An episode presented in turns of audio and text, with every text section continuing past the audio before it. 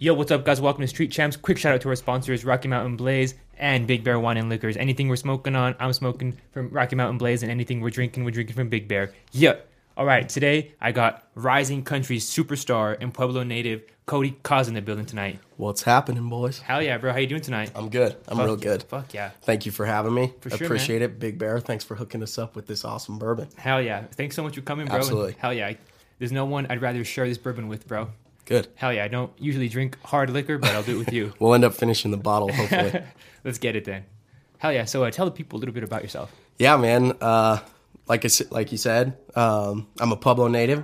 Just started doing music about two years ago, full time, and uh, yeah, I just uh, recently signed a publishing deal out in Nashville, Tennessee, and uh, have had some amazing opportunities because of Pueblo. And uh, due to that, I'm moving out to Nashville here in a couple weeks, actually. And this is actually kind of the last little uh, thing that I'm doing in Pueblo before I move. And uh, yeah, um, my first single hits national radio at the beginning of February, and uh, really excited about that. I've got a clip for you guys since I am the first country person. I hope there's going to be more. Um, and uh, yeah, uh, like I said, Pueblo native, born and raised, uh, love Pueblo, and uh, you know I'll just kind of let the questions go on, but I have a lot to say for Pueblo, so Hell yeah, man. I'm excited to get into it. definitely. So, um, how old are you? I'm 23. 23? Yes, sir. I sure. turned 24 uh, March 27th. Hell yeah. Yeah, Happy early birthday. You know, I don't think I'll see you. Yeah, thank you. We will. For I'll sure. Mm. get you out, in, out to Tennessee. For sure. I need that. I need that. I need the I need the Cody Cozz backstage pass. Yes, sir.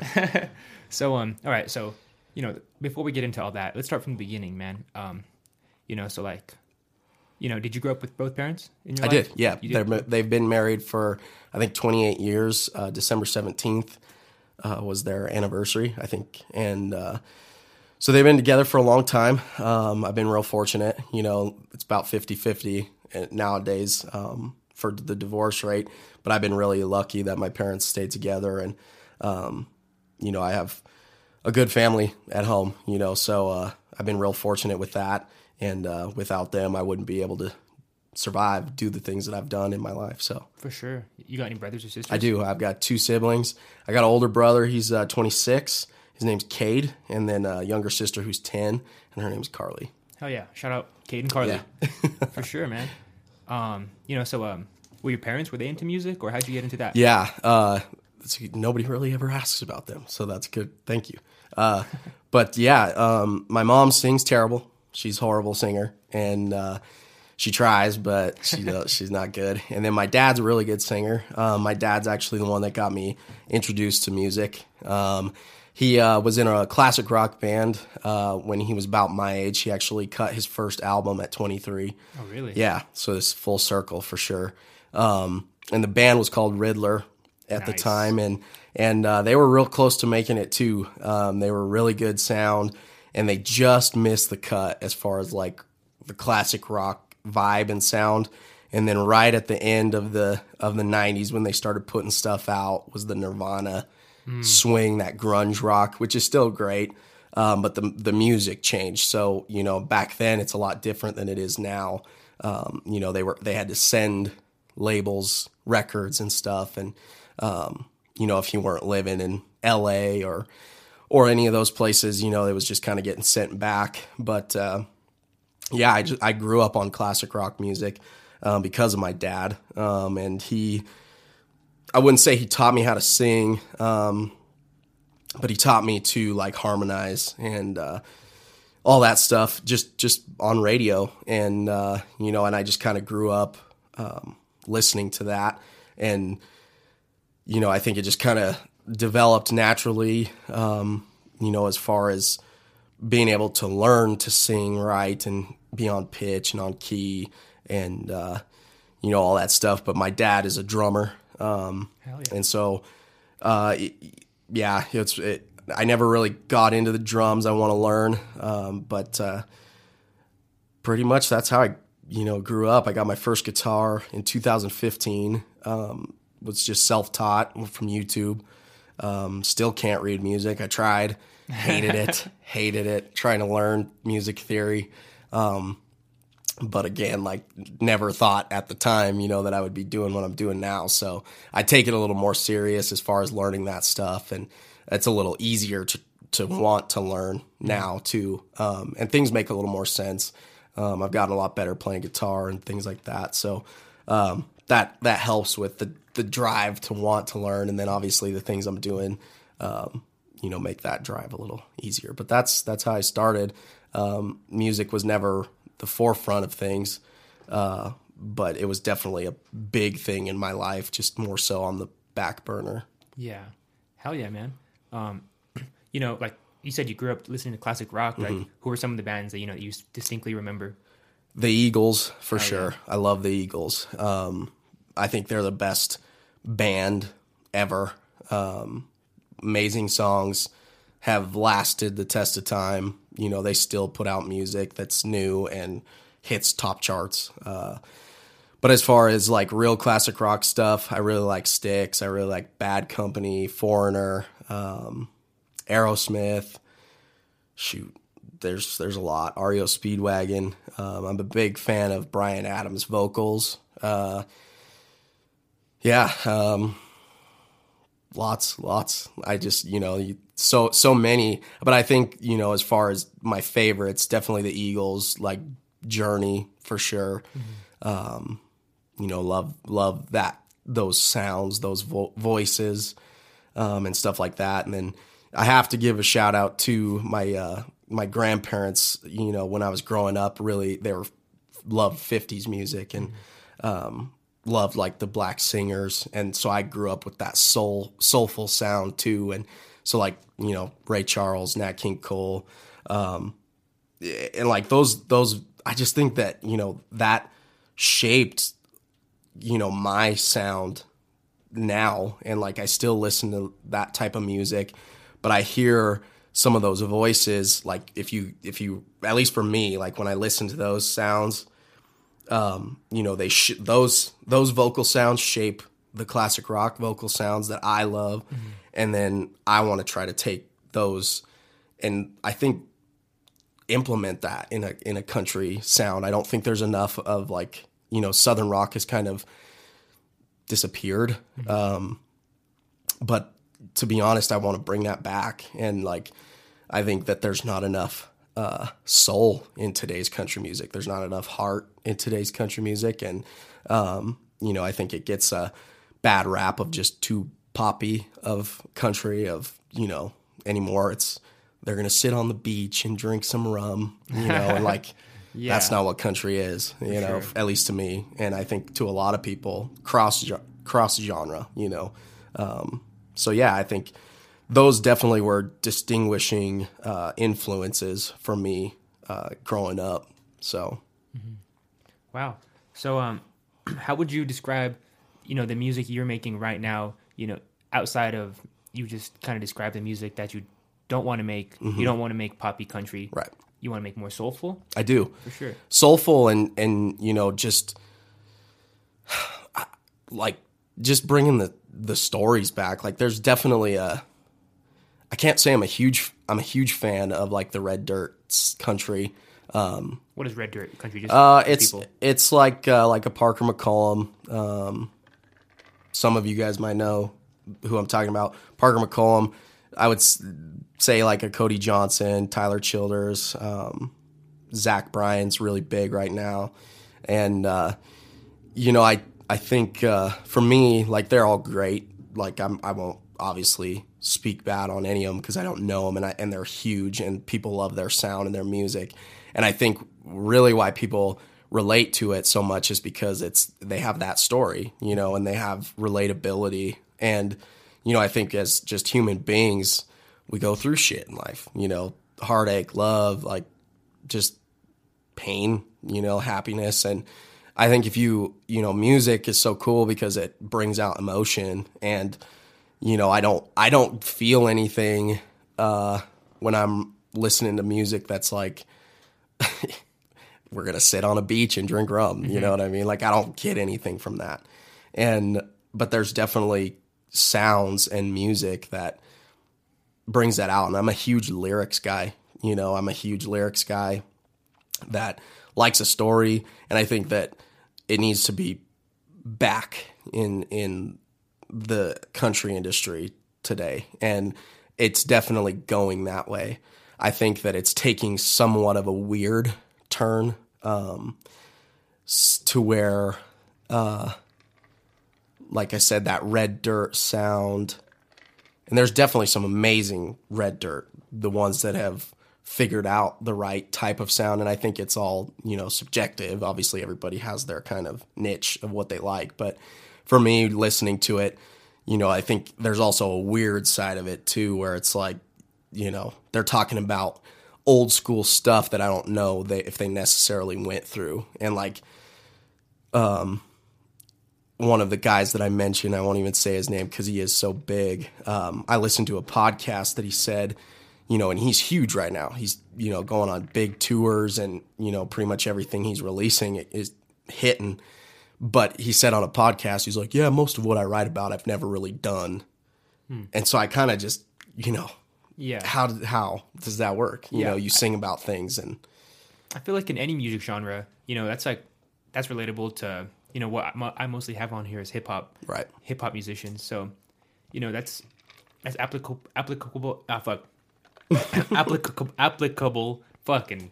there we go. I've had like one drink. applicable anywhere. You know, like um, there's always gonna be that the uh opportunist. That's, Totally. That's like, oh, I could sing about, you know, in the hip hop, I could sing about selling drugs and getting girls. Or I could do that. I'm gonna do that, make money. Or in the country world, like, oh, I could sing about riding a tractor and you know doing whatever. Mm-hmm. Yeah, you know, for sure. Yeah. And I think, you know, I a lot of people like aren't into that right now as far as the countryside goes because I'm a big study guy too. Like there's no doubt you kind of have to study the genre and like look through TikTok comments that uh, you know, and you get a feel for what people are feeling um, in today's sound. And people are tired of that back road. We're taking a back road, going on the truck to drink a beer with your girlfriend, you know, and like, um, and it's just, but it's it's cliche, you know. It's like, it's just there's a there's a there comes a point to that it's it's too much, like it's just too fake, and um, you know, there's definitely like uh, a fine line because obviously you have to write love songs and you're gonna write those because those are feelings that people feel. But you want something that's that's real enough that people are gonna like f- feel it and they're gonna put themselves in the song you know and they're gonna in like for me i envision myself within the song and can i feel that? And you know, and I've been real lucky too that I've had people pitch me their songs, and so a lot of what's coming out on my EP, um, like I only have one original song that's on my EP, and the other five are written by other people who have written songs for Blake Shelton and big time people, and I was kind of intimidated and overwhelmed when I found out who these writers were and how big they were. Um, and the guy that I'm work with, which working with, which I'll talk about him here soon probably. Um, he just kind of told me because I, you know, I, I asked him that I was like, well, you know, I don't really want to. I want to write my own stuff. I'm, you know, I have original music that I want out there, and um, he just said, well, right now, you know, you you need the songs. You need good songs that are going to get you noticed.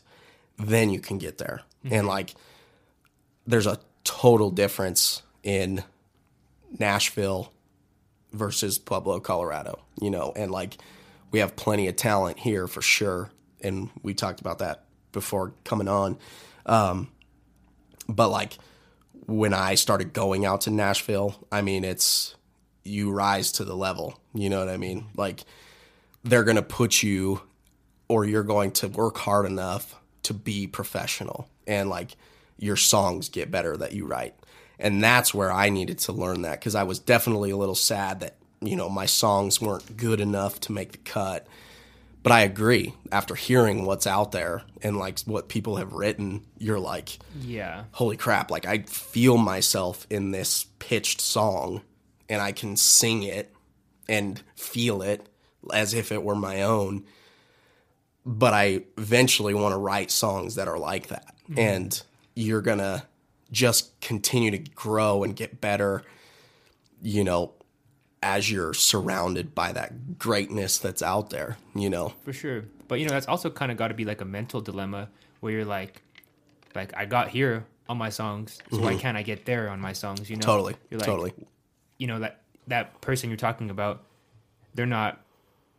You know, they could try to imagine what they would be like in your shoes, but they're not you. Right. Mm-hmm. Like you have a different vision than everybody else. You know, you made it this far. Absolutely. So, um, yeah, uh, and that's totally true. Like, you know, when I was kind of told that, it was definitely a gut check. You were just like, well, you know, a lot of people like my stuff, you know.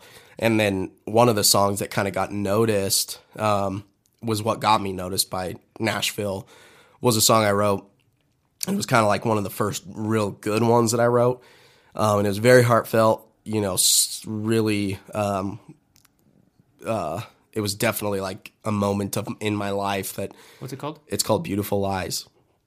And it is going to be on my EP and they rearranged it in Nashville to where it's more upbeat. And at first I was like god, like it's it loses the Sentimental. yeah. And um you know, it took me a while to get used to that.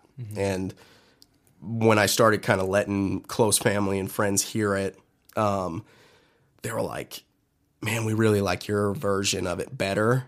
Um, but it it wore on everybody, including myself, to where it was like, "Man, you know, they did the right thing. They definitely heard the right thing because the song." Even though it was like a therapy recovery, like you got through something and it was for the better, which is what the song is. It's going through some shit and realizing that it was a blessing. Uh, but in reality, you know, the upbeat music exemplifies that. You know, it it it it resolves the song um, to show and make it feel like even though I went through this, like I came out so much better in the end. And, you know, and so I do think, you know, like they were the people who kind of said, you know, your songs aren't really up to snuff. Um, you know, they they encouraged me and gave me confidence enough to say like you you have talent you just need to practice more like Yeah. and it's there's an art to songwriting too i mean there's definitely like a a, a right way to do it um and i think that's in any genre uh not necessarily that it needs to be like by the book but it's you know good songs versus great songs versus like number one hits. You know there's definitely because you can you can make like you can still like the songs that i've written in the past like they can go from where they are now which is kind of mediocre at best and you can rearrange them and write them to where they could be a number one song so it's still the same feeling the same story just in a different way Yeah. So um, you know, walk me through your songwriting process before you made it to Nashville, and then walk me through your songwriting process after you saw how the big wigs did it. for sure. So I think like anybody that writes songs, um, you know, you kind of just have an idea in your head. You're going through something. Do you mind if I smoke? Go too? for it. Right, yep. cool. You know, you're kind of going through something, uh, and you have an idea. Like for me, I've written songs in every way you can think. Like, um, you know, you just kind of come up. Like I've woken myself up from sleep to write a song. Like I just heard something in my head, and I woke myself up, recorded it on my phone, woke up the next morning, and wrote some stuff to it. Um, I've written songs in an hour that were great songs, and I just kind of had a song title and was like, "Oh man, that hits," and you just write something.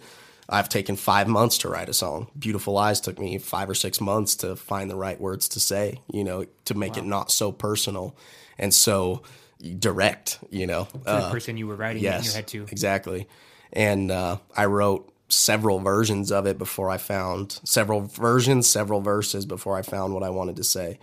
Um, yeah, I mean, there's there's a lot. I've you know written a song about a bumper sticker saying that I saw. Um, a lot of a lot of different ways, but then when you get to Nashville, I think you know it's still the same, just different. And there in Nashville, it's a lot of collaboration, um, and there's a lot of songwriting sessions. So you set up meetings um, to write music. And the first song that I wrote in Nashville, I was really fortunate. Um, the guy that I am working with, his name is Craig Campbell, and he kind of pushed me to Nashville, and he's a platinum selling artist, um, very legendary in Nashville. Moved to Nashville when when he was my age, um, and he's about probably forty three now, I guess, and he uh, has made amazing hits. Um, his his best song's called "Outskirts of Heaven." And uh, or it's the best selling, I should say, and that's kind of what got him to that stardom level. Um, and he's kind of just like, dude, I want to help you in any way that I can. He's introduced me to some incredible artists, let me sing, you know, with him, has helped me with the recording process. And um, the coolest moment I had was getting my first songwriting session with this guy by the name of Jeremy Bussey. And he's a Grammy winning songwriter. And so I wrote my first uh, Nashville song with a Grammy winner and a platinum selling artist. So First one. yeah, Wow. yep. So it's pretty sweet. So, um, so like when you write down, when you sit down to write a song, you know, before you were, you know, before you were in Nashville, Right. kind of like, how would you set up? Like, could give us like a like a mental image? Were you like in your room, or how would you do that? Yeah, my the room, my bedroom was definitely like the main space. Um, I kind of have three spaces that I write, um, three or four. So my first is definitely my bedroom. Um, I don't know why that one. I think it's just because you're there, you know, in the moment. You're by yourself. You could shut your door and you're just locked in. Safe zone. Yeah, um, vulnerable. You know, you can be open with your thoughts and you know, and then the second place for me is, you know, it's weird, but it's the bathroom. Um, not that I'm like taking shit or anything, but you know, I sit in there with my guitar. It's got good acoustics, you know, and that's more of the slow song type of area because, like, for me, I'll close my eyes and I'll kind of find a melody that just is like heartfelt, uh, and you can kind of lock yourself into the music and you just have that kind of the ambiance of the like I said the the the reverb of the room. And it's um I don't know. It's just it it fills you it surrounds you I guess. So I I write more slow songs there. Um now I have a studio in my basement um and so I kind of have like a home studio that I that's where I do a lot of it now. Um, and that one I've kind of written everything. I have a whole recording set up and everything, so I can get my ideas out quick. And uh, you know, and that's kind of what I've learned is the process in Nashville. Um, and so you kind of just jot down every idea you have, record every version that you have via your phone or on your, you know, Every version, that's what they want you to do. yeah. Oh wow. Otherwise, you'll forget. You know, if you don't uh, have it, and you will forget. Like I've forgotten songs where I'm like, damn it, should have recorded that, or I'm In the moment. yeah, like driving down the road and you have kind of an idea, like your phone's dead or something, and you try to remember it, and then you just can't. I don't know what it is, but I know songwriters. You know, you're just you pinch yourself sometimes, and you're like, God damn it, you know. Uh, but then the car is definitely my last one. Um, I actually wrote a song about it. So I was writing. So I wrote a song in my head uh, after a family member of ours passed away, and I don't know what the car, the, like the car for me, is big. Like, um, you know, I think everybody just kind of can relate to like where you're just driving at night and you just you know, are in your own thoughts, or you jam the radio and you're just, you know, you can let go a little bit. I pray in the car all the time, and um, you know, you could just be with yourself and. Uh, I wrote this song, and as I was kind of envisioning this song, it's called Flyboy. Uh, I had like pictures that were like in just because I was, you know, had just got the news that he had passed and was driving home from Denver. This was a, a cousin or something. It was a, a yeah, it was my cousin, and uh, we, I was driving home from Denver. My brother called me about three thirty in the afternoon, and uh, this was last December, and uh, I just was like kind of in shock, not really sad at that point yet, and was just driving. And that whole drive, I just don't even remember driving. I just remember seeing like memories like as I was driving, and I remember like tunnel vision of the highway and just the streetlights passing and like with memories going through my head and like Wow. yeah it was crazy. And like uh definitely the in my opinion my favorite song that i've written. Um and through that i wrote a song called this drive i'm on.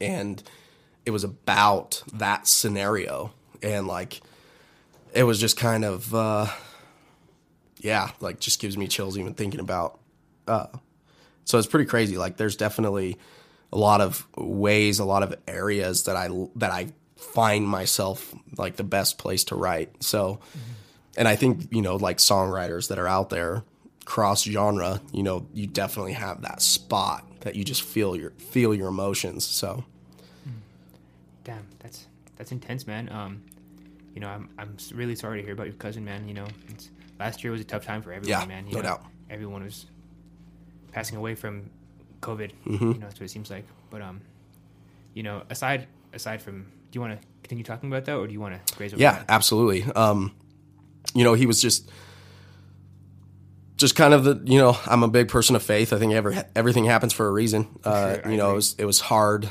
uh, on the family for sure. Um, he was your age. No, he was a lot older. Okay. okay yeah, I a lot older. Twenty year old man. Thank God, no. But uh, it was I, as far as we know, it was COVID related. So that was tough. Like you couldn't really go see anybody, be there for your family. Like, um, we did have a service, but it was real limited, you know, and that's just virtual sucked. virtual service. Yeah. My grandma died Yeah. last two years ago, and we had the virtual service too, man. It's so Im- impersonal, impersonable. Like, It's the worst. yeah, Yeah, the worst. And you know, I, I was fortunate enough to be able to go because I wrote the song, that song, and um, presented it to the the family, and they asked me to do it, and so I was really lucky to be able to go to the immediate family service. that's awesome. you know, but it just was like, yeah, like you said, the virtual, we had family, you know, that wasn't able to go. And it's just like, God, you know, and me, you know, I'm an Italian dude. And so, you, you know, just big family, you know, and we love hard. And it was tough. And like, um, you know, he, uh, I, that song I wrote so fast because I just, and I really believe that his name was Sammy Joe Pashado. And uh, I really 100% believe that he was with me writing it and he spoke through me. Um, because, like, sometimes I, you know, it's so personal and to him and like the things that he would say and the things that he loved that I was like, I didn't write that. You know, like it was just so, so uh, effortless to write. I wrote it in like an hour, and I remember just getting home and I had the the like the title in my head after seeing all these memories and like um you know just flyboy and Why Flyboy? so he he used to fly model airplanes all the time. And he also drove race cars. So he was uh pretty just you know grease monkey you know uh and just loved doing mechanical things. Was a great craftsman. Um you know took really he was an award winning you know uh, model airplane. And they have like a lot of that throughout the state of Colorado and all over and there's a huge one in Florida that my my younger cousin his name's Zach um he's just like a star when it comes to that. He's just one of the best uh, in the nation yeah. And uh he actually won um or I, I don't know if he won but he took second at his first time ever at this like national competition in Florida. We'll say he won. yeah, he yeah, won that. I- he won. He did win it, but there was definitely some shenanigans that got pulled, and I think that if you know if he goes back again, since they they'll know him. Um, but he scored h- higher than anybody. But yeah, and he and the Sammy Joe guy is no different. Like he was just a great craftsman. Um, so loved, such a good, the best, one of the best men I know, and um, it was a hard knock on our family, and like so to be able to have something like that to remember him by and just kind of you know uh, live his his life in a song you know is pretty amazing and like i'm very proud of it and Powerful. yeah yeah for sure Is there um, is there any music videos to accompany any of these songs? I feel like this one deserves a music video, man. I, I see a really powerful this one i with this. i think we did like a we didn't do a music video but like they put the song to like a montage of his pictures and stuff and that was pretty cool like Yeah. it it was pretty sweet to see but it i would agree like it definitely needs a music video for sure really and intimate setting, you know, maybe Yeah. you in the outdoors, absolutely body of water in there, like that'd be yeah awesome. that would be cool it's a good idea Yeah, you know, have those. But um, damn man, that's that's really powerful. You know, I think a lot of people are going to be able to relate to this. Like, I personally myself, I don't write any music or make any music, but you know, I am a creator Mm-hmm. in in some sense of the word. But you know, like loss, loss or gain really plays a lot in anyone's creative process. You know, like like the ending of a relationship. You know, whether it's like you didn't have the chance to say goodbye, like you did like you did to your cousin. You Right. didn't have to your cousin, or you had the chance chance to say goodbye, like maybe like ending of a like boyfriend girlfriend relationship Mm-hmm. or whatever. Like that could really send you down like some really like yeah beautiful turns that way you never even thought your creative process would take you, or like ruin your Yeah. entire Yeah, thing. you know? a big thing. You know, in a in a lot of areas of life. Like, I think if you don't get a chance to process something, you know, you you struggle, and like, you know, I I, yeah, I mean, hundred percent. Like, you know, I'm. I think I've been hardened um, by a few things just in this past two years, and then prior to me singing and doing music whatsoever, which was a saving grace for me. Um, you know, it there was a there was a time I was you know prior to starting to sing and being out front with it that I was in a low spot in my life and like didn't receive closure um, for a couple big things. And like it was if it wasn't for music and being able to like express myself and like playing shows i mean i know covid was horrible for everybody but it was also a huge momentous life change for me um, and it changed the course of my life. Uh, and being around so many people like and being able to bring them some joy um, you know just through singing like it, they didn't know that I was going through what I was going through, but I didn't really want them to know um, because I was trying to heal and I knew that I was okay with I was I have I accepted you know the losses and the the hard things that I was going through um, and just turned to God and you know turned to bettering myself and doing the right things and um, trying to just live right and like I accepted it and was okay with it, but I just knew that I was still going to go through it, the pain. Um, but I was like, music is helping me. Like I was writing those songs, you know, I was singing in front of people all the time. Like I was booking shows, um, just at little bars and restaurants three day, three days out of the weekends and, um, was playing just back to back to back shows and loved it. Like I didn't think anything of it. And it was like when I look back on it, it was definitely like a blur. It happened so quick.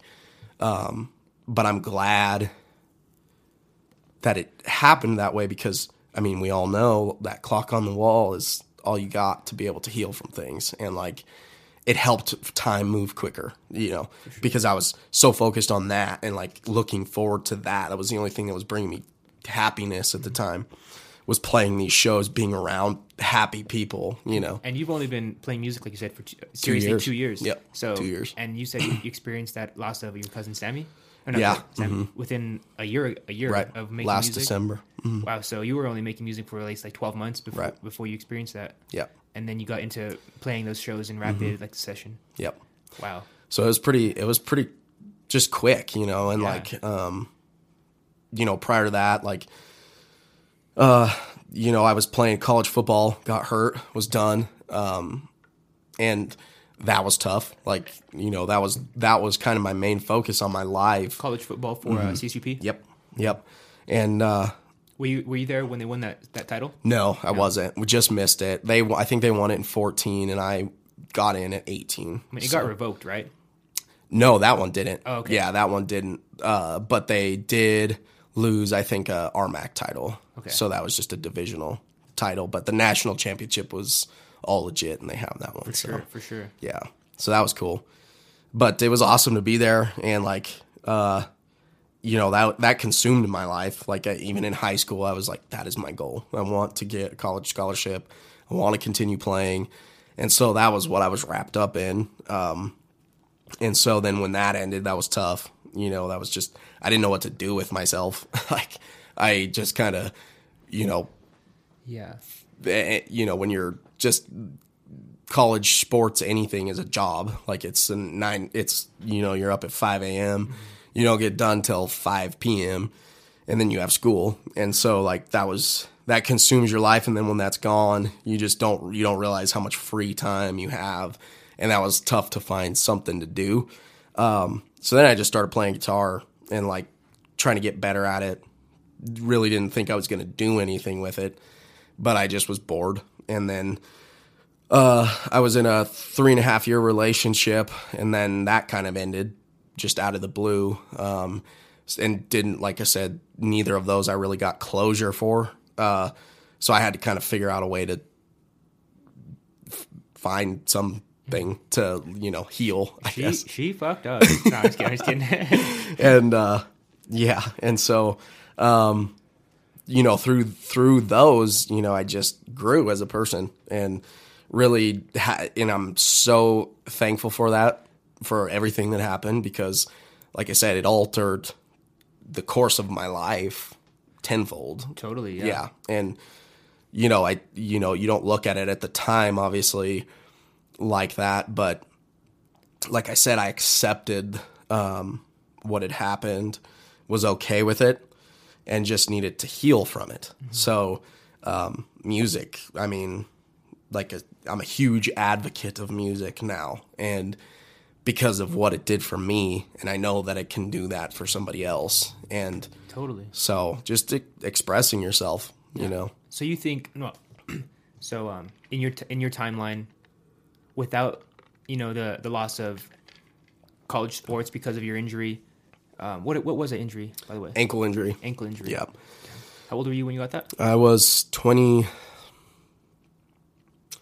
I think I just turned 21 maybe. Oh wow. Yeah, so it was a couple years ago. So you spent your so you spent your like your first twenty first year like on crutches or something. Yeah. Damn. Shitty. Were you Yeah. still going to bars? Oh yeah. So I I was uh I had just got out of a boot. So like I was prior to shoot. So it was it happened like right in the spring of before I started music. So it's probably February. So we were we were going through spring ball and uh and or it was like yeah, it was, it was spring practices and then I got hurt um essentially I just separated my ankle joint from my leg, like the actual foot Fuck. from my ankle. Yeah. Did that look crazy in real life? Like Oh, like dude, yeah, it was just dangling? like that. Oh, yeah, it was gnarly. just like Is there that. a video? Maybe somewhere, but I'll have to look. uh, I might have got removed from the huddle stuff by now, probably, but th- there, I would assume there was probably a video, but I just never looked. There's a highlight reel of Yeah, crazy injuries. Probably I'll sure. find it somewhere. but yeah, dude, it was just like that. Like I, I remember standing up because I didn't know that it happened, and um, I just remember it hurt like a mother, and I stood up, dude, and I just remember like imagine like your foot in a like a bowl, and it just I felt Ah, it bro. grinding on my like bones, and I was just like, this is I'm squeamish as fuck, bro. I don't even like that shit. and I knew it was jacked up. Like I, I knew it was. Uh, didn't know how bad it was. Um, but I tried. You know, I was fighting for a job, so I didn't even really do anything about it. And then uh, I remember, Fighting for a job in what in what sense of the words? as in like trying to get a position on the field, and so I was like really like you know, just tough it out. It's just an ankle sprain. Like, you know, I just tried to like play through it. I think I played like one play after it and just was like, I can't. So I sat myself out, um, went to the trainer, iced my foot. Then we were done for the weekend. And so, like, three or four days had passed before we had to come back. And I mean, my ankle, my foot to like my middle calf was just black and blue. Like, Fuck. and I was like, something is not right here. And it just hurt so bad. So we tried to rehab it just just through the trainers and CSU Pueblo has a fantastic training staff and like medical staff. Excuse me. And uh, they really took care of me and we tried to therapy it, ice it, all these things, and it just was not getting better. So I ended up having to go to the Olympic Training Center up in Springs, got an MRI done, and that's when they told me like what had happened. I'd separated my foot from the joint, like in the joint, stretched out the ligaments Still like to that crazy. point, it was still separated. yeah. Oh my god. And so like it like Days it later. Yeah. And so like we went back uh or we went up there quite a few times trying to figure out what was wrong and like I just remember the orthopedic surgeon was like, dude, he's like, you'd have been better off tearing it so you could have surgery. He's like, at this point, we can't really do anything about it. He's like, you're just going to have to let it heal naturally to the best that it can be. And he said that was like 14 months recovery. And so he said, out, you're going to have to spend like six months in a boot, like all this stuff. And then, uh, so I was on crutches for a little bit after that. And then, like for me, I was like, I'm coming back early. Like I'm not gonna give this up. And then so I stayed in a boot for about three or four months, and then summer happened, and we were going through some footwork drills, and I felt comfortable. Like I was starting to do stuff, and then I remember I put an ankle brace on, and then they spatted my cleat, which just means they taped like. So I had an I had my ankle brace, a cleat, and then they taped my ankle, so it was like it was like a brick, dude. holy fuck. And so like it was stiff. Dangerous as fuck. Yeah. And it was stiff, so I wouldn't hurt it. And then we were doing a footwork drill and I was a DB and I What is that? I'm sorry. I'm retarded. defensive back. All right. Yeah. So like yeah. And uh Some people don't know. yeah. So I was doing some footwork stuff and like literally I just remember planting my foot and it just again. And that Fuck, was you with it? everything. Yeah. Damn. That was with every all the support on it too. And I just went down and I was like, oh my God, freaking out. And so then I was back in a fucking boot and uh just couldn't get it back to normal and that was and I just remember it hurting and then there was one night shortly before I finally had to make the decision to be done. I was sleeping in bed and uh like I was it was so painful that I had to like take pain pills. So I took some pain pills to go to sleep. What'd you take? I don't even know. I think it was just oxy, but it was low dose. And uh, I remember I like I twitched in my sleep and I kicked the wall with my foot. And dude, that sent me like You're done. yeah. Like it hurt so bad. Like I still remember how painful it was. And so then it was shortly after like maybe the next day or the day after I was like, yeah, I'm done. So that was tough, but you, you know, again, uh ne- necessary for what I Yeah. was doing. Yeah. So the question I was getting to was, you, in your timeline, you think? Do you think that without that injury and without that, you know, um, Breakup. yeah, breakup relationship ha- happening, you don't think you would have started making music? Definitely not. Definitely not. Like I was in construction management, was gonna start working for my dad's company, like you want to plug it? What is it? Colorado Cabinet Works. Oh hell yeah, make cabinets. Yep. Cabinets, countertops, um, flooring, all that stuff, commercial and residential. So Hell yeah, I'll have to get them in here, bro. any I need some shit. Hell yeah. no doubt. And we do good work. So and but it was fun and like I I eventually wanted to build custom homes. Like that was my goal and I still want to. Um so I was on a whole, you know, and I was I was thinking I was getting married like married and to this person and you know, fully believe bought into what we had going on. And so like my my life path was essentially set. Yeah. um at least at the time for me it was. And um you know and i was content with it too. Like i was happy. Um you know i didn't really have any issue with it. Um you know and so like as far as football ending, like you know, I think my, I think if that would have continued, no, I I disagree. Like because I didn't start. If I would have still been playing, I wouldn't have been able to play shows. So, and that was right after I was done. So like, um, that was that going into that summer. So I started playing right after I was hurt. Um, and then without the relationship, like, you know, I that wouldn't have happened either because you know, when you look back, like everything's hindsight twenty twenty. Um, you know, I definitely. She knew I could sing. Her family knew I could sing. I would sing at the church every once in a while. Like people knew I could sing at that point. I think you know, I just wasn't necessarily supported in it. Um, you know, her folks really liked my singing. Like they were supportive of it. My family was supportive of it, you know, and like I was a lot more you know, I had more stage fright back then, didn't really put it out front. Had to close my eyes every time I sang anywhere Really? but you know as far as in terms of her like there were a couple things that i remember like and uh, i don't know if this is too much detail but it's all right No, yeah, I, I think Yeah. people are going to relate to this. yeah it's been i mean it's been two years like i'm completely over it you know as far as that goes Part of the so story. yeah um you know i wasn't necessarily i guess the right way is just it, it, wasn't encouraged. And i remember because i was still with her um, right when i remember like starting to play guitar and doing all that stuff. And i i remember telling her like i think i want to start like playing shows. Um and i remember i was riding in the car with her and she was driving and I was I was telling her like I think I want to do this whatever. And I just remember she kind of stopped me dead in my tracks when I was talking and she's like I just really don't care.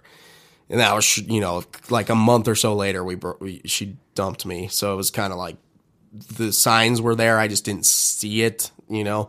Damn. Yeah, and like there were a couple times like some of the songs that I had been writing at the time um she just was like, you know, they all sound the same and I wrote one song specifically for her, and uh, you know she was really excited about it at the time. Like posted a posted it to like Facebook, and this was before like I was even done with football, um, and it was like probably in shoot I don't even know. It might have been that year, uh, that same timeline like leading into it. But I wrote this song, uh, and I remember her being really excited about it. So I was super excited about it because she really liked it. It was this love song. And uh, then, like, shortly after, like, not even a couple weeks later, she goes, It doesn't sound enough like Beautiful Crazy.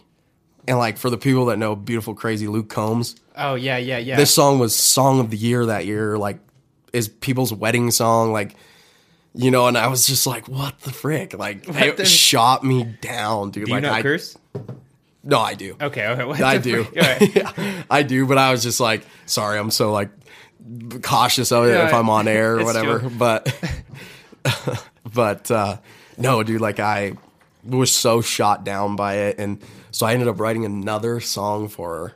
But I never showed it to her because I felt that she I I felt like she wouldn't like it. And I remember showing a couple people, I showed one of her friends she was like, "Oh my god, she's gonna love it," but I just had a gut feeling that she was not gonna like it. Like it kind of was just, you know, calling out some of her uh, inner feelings. You know, like like some of the things that she didn't necessarily like about herself, or that what she assumed were her flaws, but it to me like she was still beautiful and like um it was the song was called through my eyes and uh like it was just that i wish you could with that. see Yeah. How could you not yeah, and I was like, I wish you could see what I see when I look at you. Like, I know you like, and all girls are that way. Like, they all dog on themselves, and their man is always like, no, "What are you talking? Like, we don't that's see romantic shit." fuck, bro. Yeah. like that. That's Yeah. romantic as fuck for sure. Keep going though. Yeah, so like for for for the dude's perspective, it's just like I don't see that shit. You know, like I don't see what flaws you're even talking about.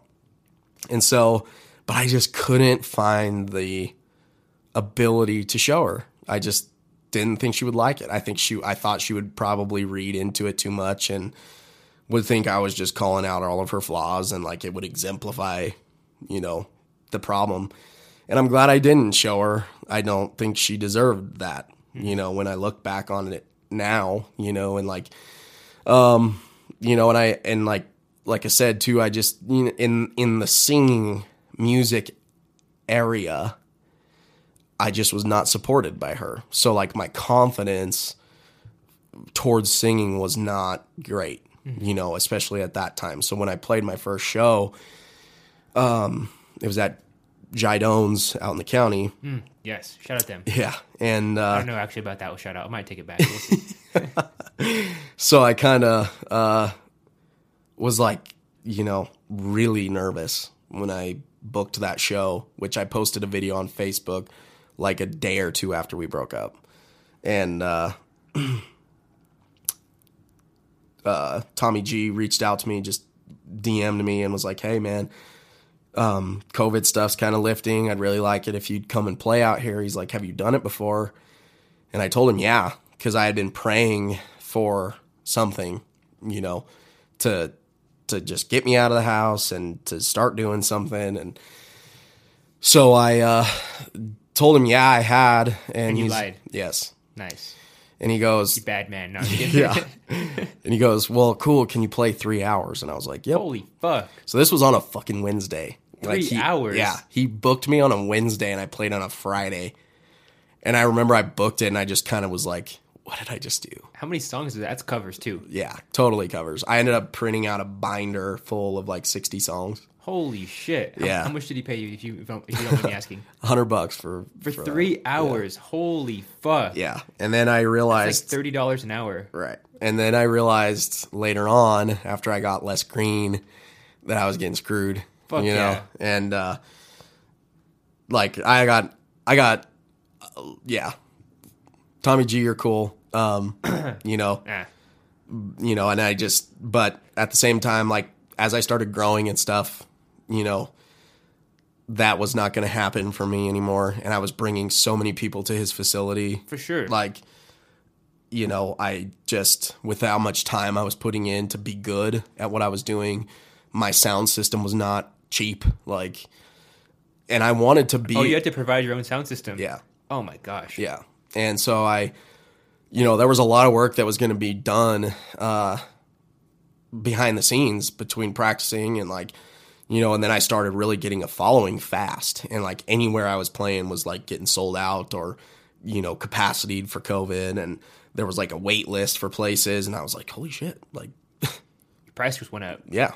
And so, you know, there were people that were like, no, you're not. You know, they looked at you like a Pueblo Pueblo Bar Act, you know, which is a bunch of bullshit in my opinion. Like, I know a lot of good dudes, Jeremy Kitchens, Matt Fusen, Christian Hawkes, Yes. like all those guys. you Shout out guys, all them. yeah, yeah. you guys fucking rock. And like, without them, like, I wouldn't have had the balls to even come out and play. And like, um, you know, I think that I stepped into a field where they kind of had established territory, and uh, you know, I was kind of nervous about it because I was like, well, you know, this is their spots, and like, uh, I didn't really know uh, if that was like a beef thing or or not. None of them were. Like I've played with all of them, and they're all great dudes, and they all gave me really good advice when I first started out, and like like I said, you guys rock, and there's more that I'm not even mentioning, like just because I don't know them or I haven't played with them. But there's so many Pueblo artists that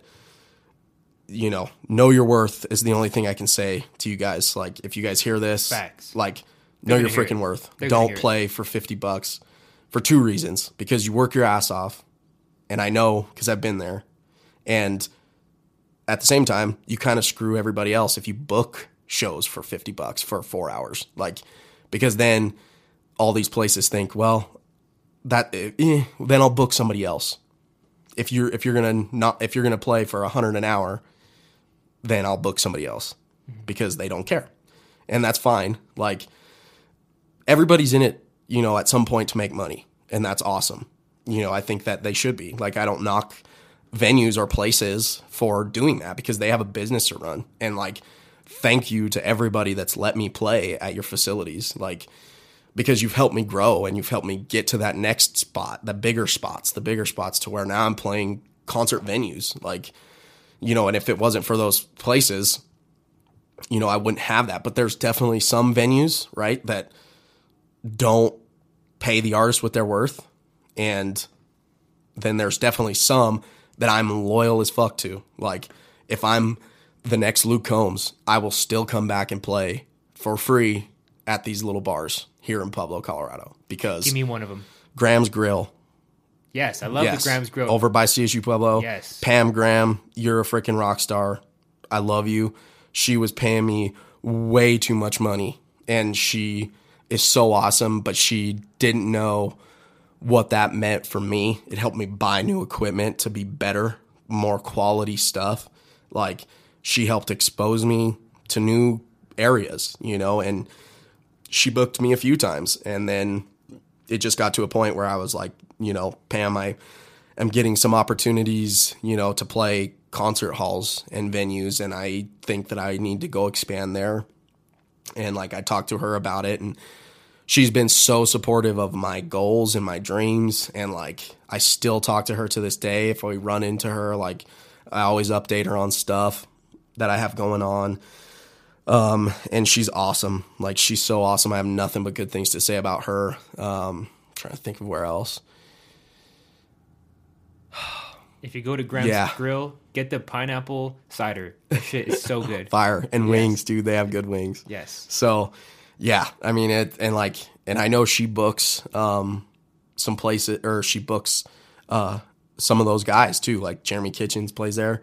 Um, but yeah, like, and go see those dudes too because like they rock, like they they're so entertaining, um, way better at music and guitar than I am, and like so talented in their own rights and their own they have their own sounds like everything. They all have original music and they're just awesome. And i you know i played a pretty big show last year with jeremy kitchens um, in february and we practiced together and stuff and like he's so you know they've all been doing it a lot longer than i have. So i'm just you know trying to pick their brains and you know how can i get better? And they're so gracious enough to open up to things talk to me about like what and that's just what's awesome about pueblo. Like you know you you can definitely go to nashville and there's some people who are like no fuck you. Like i'm not going to help you get to where i want to be. You know mm-hmm. nashville's pretty cutthroat as far as like some aspects of it. I'm super fortunate to have had the door essentially open for me by some of these big pros in the industry that are big names in country music. But like you know that if you were there i was told it's kind of a two-way street. Like there's broadway people that move there not knowing anybody and they have to grind to make it.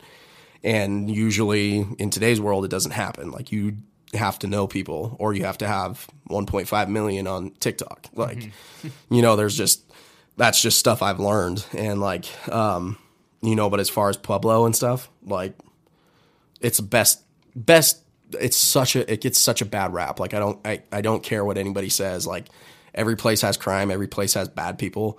But like pueblo is the shit. I love pueblo. The community supports everybody. Like seriously if it wasn't for the just the city of pueblo and pueblo west and pueblo county like sharing my stuff on socials and giving me sh- support and like coming to these shows where you know like out in Pueblo West at the Gutter House it's it's closed down now unfortunately um but I don't know about unfortunately. I don't know what they did. I don't either Some people say that they did some crazy ass shit. I don't know, I have no say idea unfortunately. I know like I know there was some just like owner dispute as far as I know that's probably as far as I can get into it um but that's just business, you know, and everybody kind of has their own thing. Like I've heard some rumors, don't believe all the rumors because they're not true. A lot of them are not true.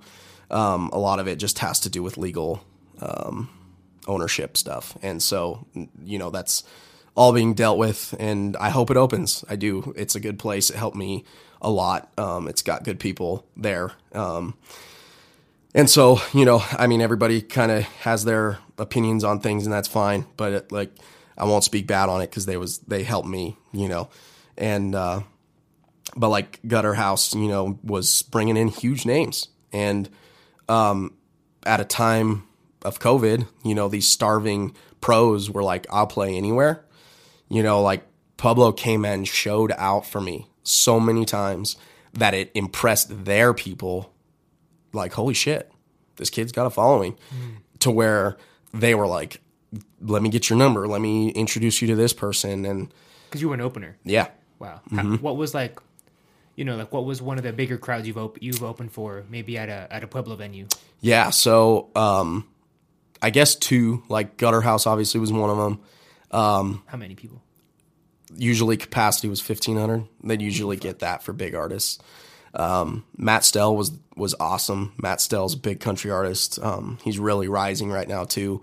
Um, but great dude, you know, great great awesome guy. Like just has great music. Give him a follow. Give him you know, his support because he's awesome and he helped me out. Asked me to come and play with him up in Fort Collins that next day, so I got to you know go up there and he let me chill on the tour bus and stuff, and like that was new experiences for me, like, Totally. And it was so uh, What was that like? life changing. Yeah. What, what was a you know what was a tour bus like when you never had been on a tour bus before? I'm sure that's been like, you know, for a new artist, that has to be that kind of like, you know, like you said, life changing, Yeah, eye opening, goal setting. Yeah, Yeah. Wow. I could I could do this. Yeah. Uh, I'd say more than anything, what I've learned is like the guys who have made it at that level are business pros. Like, I think that's what a lot of people that I've been fortunate to see is that it's not all because there's some people who I would say have not made it. And like, I can't, but it's just my own opinion on it. Like, I don't know any of them that ha- like as far as haven't made it, but like you can get caught up in the lifestyle, and that's like the drugs, the alcohol, the partying, like the girls, guys if you're a girl, like uh, Sorry. yeah, whatever. yeah. like you can get caught up into all that, you know, and like it's easy to do. Like you can get caught up into this type of like because it is. It's like you walk around town. Like I still remember the first time I got that I actually had something like that happen. It's been a long time now. But I was just walking in Walmart and got stopped by a lady. Oh my gosh, can I take a picture with you? And that was crazy. Like, you know, and I was blown away with it. I was like, yeah, so, yeah, absolutely. Like That's freaking awesome. out. Hell yeah. Yeah, and like you know, I've gotten more used to that, and it happens a lot more often now. Um, and like, and it's awesome. Like, you don't realize how many people love what you're doing and support you. Like, and it's just it keeps you wanting to go for it. Like, but you know, I think there's definitely a, uh, the guys that have made it. Like, not that it's a show, but like when the bus comes, it's lax, like it's fun, every and everything is fun, but like it isn't what people think as far as like these dudes are just alcoholics and drinking all the time. Like Michael Ray, I got to play with him, and he told me he gave me good advice one time, and he was just like, uh, as far as drinking, you know, he just said, "You're on the clock." you know you're you're working right now. Like have fun drink a little bit but if you get plastered like and i had to learn that early on before i was opening for people like saying no to people that were buying me shots because i was getting jacked up man. And like you never know who you're gonna run into. And then one night uh it was actually the night that i got to the opportunity to play with the guy who took me under his wing What's his name? craig campbell Craig Campbell. Yep. Um, that same night, like, was when I experienced that, and I was like, "Thank God I didn't," because I wanted to so bad. Like, I was just wanting to hang out with my friends. It was a great show. Like, I wanted to drink a little bit, and I did, but I didn't get plastered. And I was saying no. I, you know, I've already had a couple shots. Like, thank you though. Oh, that's okay. Like, I mean, people are understanding of it, but like I could have easily gotten jacked up that night, just totally plastered. And if I would have, I wouldn't have.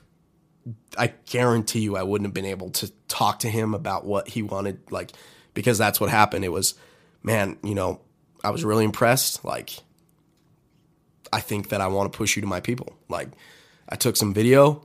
I can't guarantee anything, and I just had to be a pro. Like that was the moment where I was like, if you're gonna be a pro, you gotta be a pro, and that's in so many ways. Like, like I said, it's fun. You can drink in moderation.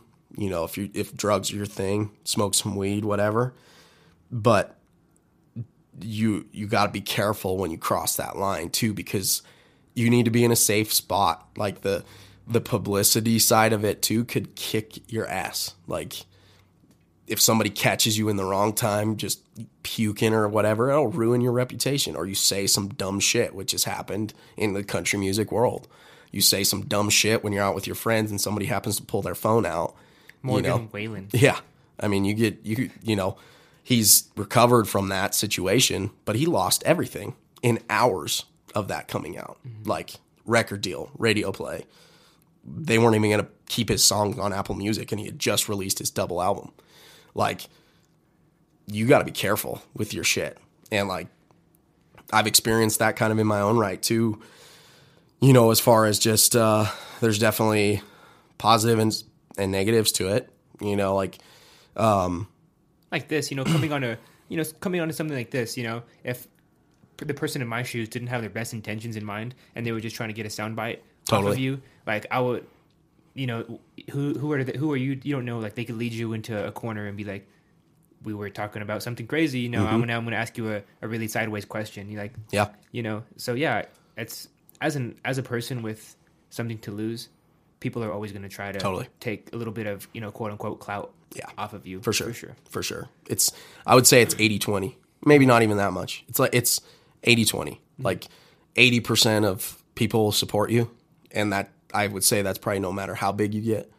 20% have the wrong intentions, want to use you, and that's normal. That's just life, you know. And the more you do it, like I have, you get more keen on it. Um, I've also come to realize like my experiences in my past have helped me grow as far as seeing red flags sooner, you know, and that's it with anybody. And there's sharks out there, like for sure, and especially in the music industry, like like I said to venues or like I said earlier with venues, everybody's trying to make money and that's what it's about, you know, and like you just got to be careful with who you put your faith in or put, put some faith into and like who you trust and I know my circle's very small now for sure. Um, because you experience it and that's fine. Like I, I would say, like I said, it's 80 20. Like, people are so genuinely excited for you, and like the things that I have going on doesn't happen every day. Like, that's, that's like 1% chance of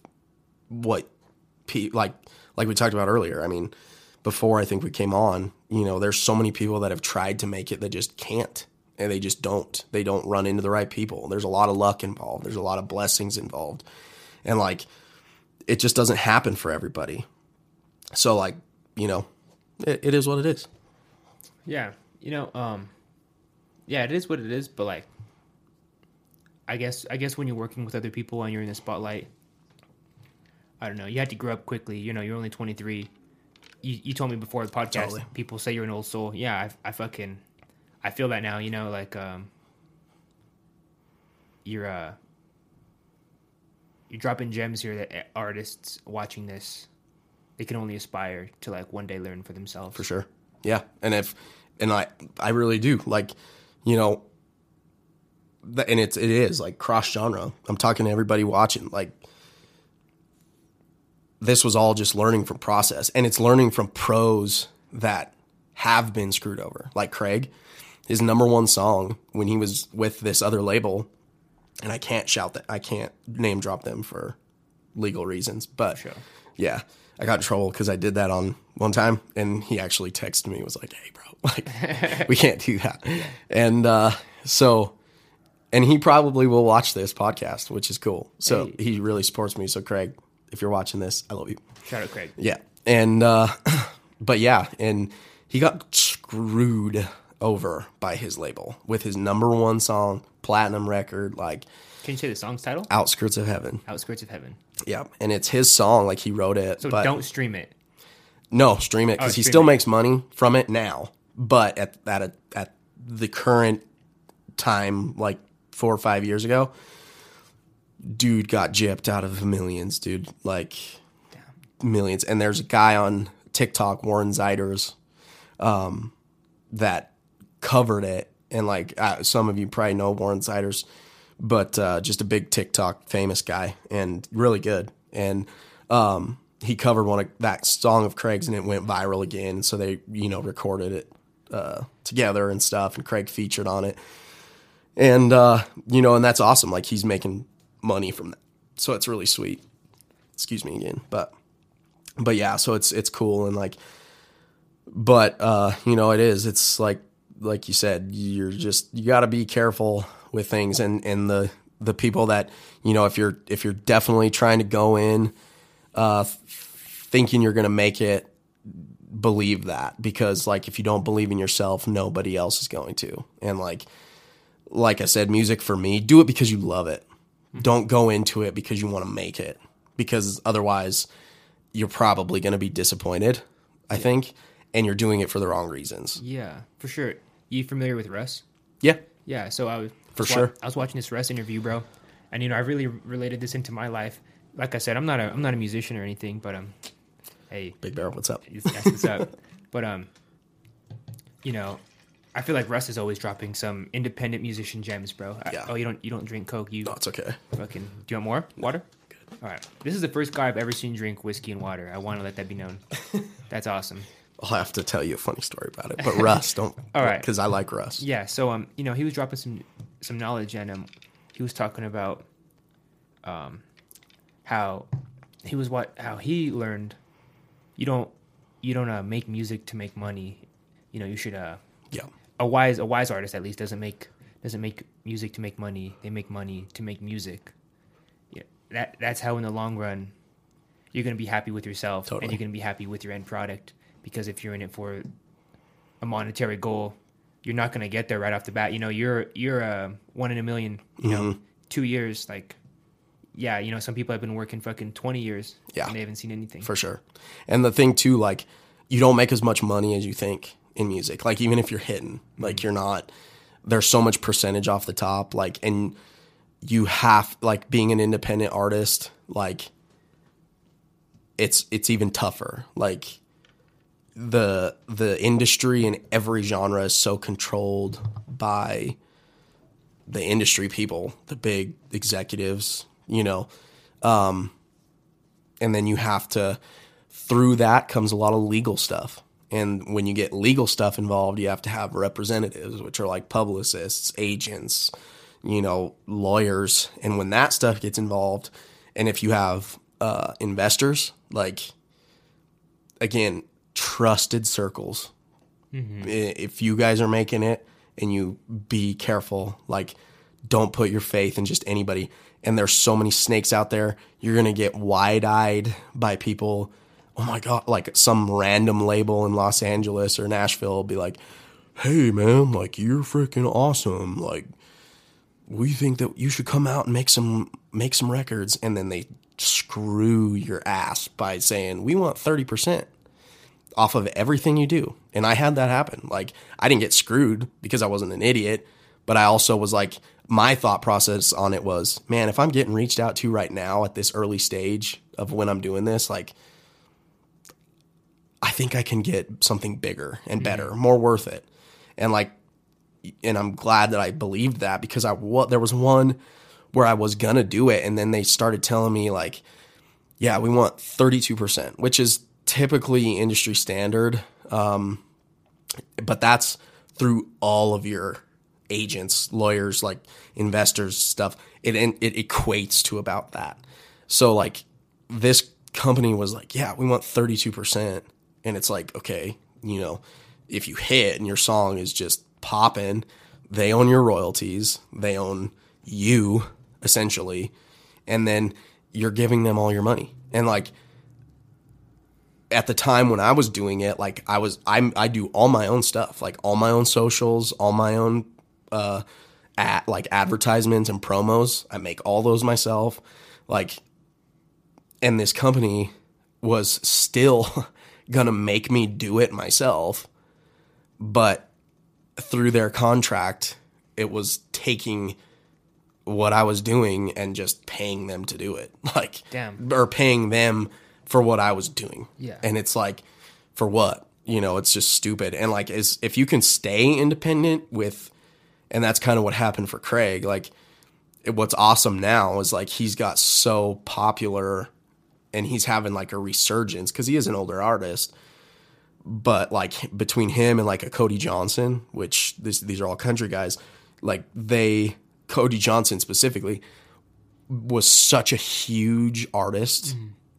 and he's been doing it for 20 some years but he became such a huge artist and was independent that and never signed never folded to the industry. And now he got so big that he finally had to sign a record deal but holds all his own power. Because he had he had he created everything on his own owns all of his songs writes all of his own music has his own teams to do stuff for him and has somehow made enough money because he's been independent so he keeps all of the money that he generates that he's able to pay people and they're loyal as fuck to him. And so like he was able to basically sign to a huge label which i think he signed to Warner Chappell um, but i could be wrong. But uh you know they they really had no power over him. Like and they still don't. And he's still gonna just create his own shit and do all of his own stuff but now with the backing of a label which you can't really get on the radio without label help. So that's the only shitty thing. So like if you're like you said if you're going in it to make money you're going to be disappointed because you don't make as much as you think especially when you get to that next level. Mm-hmm. Like it's still equivalent to probably like if you were making you know 1500 for a show at a small level like and that's just by yourself and you make that much money like think of it as if you get signed and you have all these people whatever and then you're making 10 grand for the show.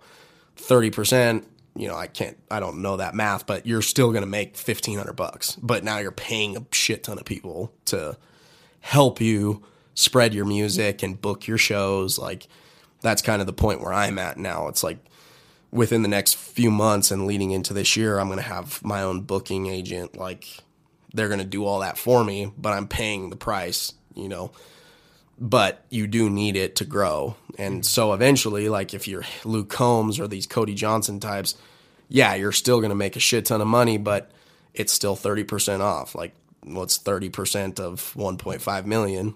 you know, that's a lot of money that's gone. So, So, um, as far as being independent, are you independent right now? yeah. So I'm independent. Uh, my pub deal is with Combustion Music Group. And that was, I got that from Craig, like Craig. Um, he just pushed me to those people and they took their chance on me. So like I'm independent though. I'm not I don't have a record deal. Um and that's kind of that's kind of like a pub deal anywhere is kind of the start like you're paid to write songs. So like you work uh, essentially for the label.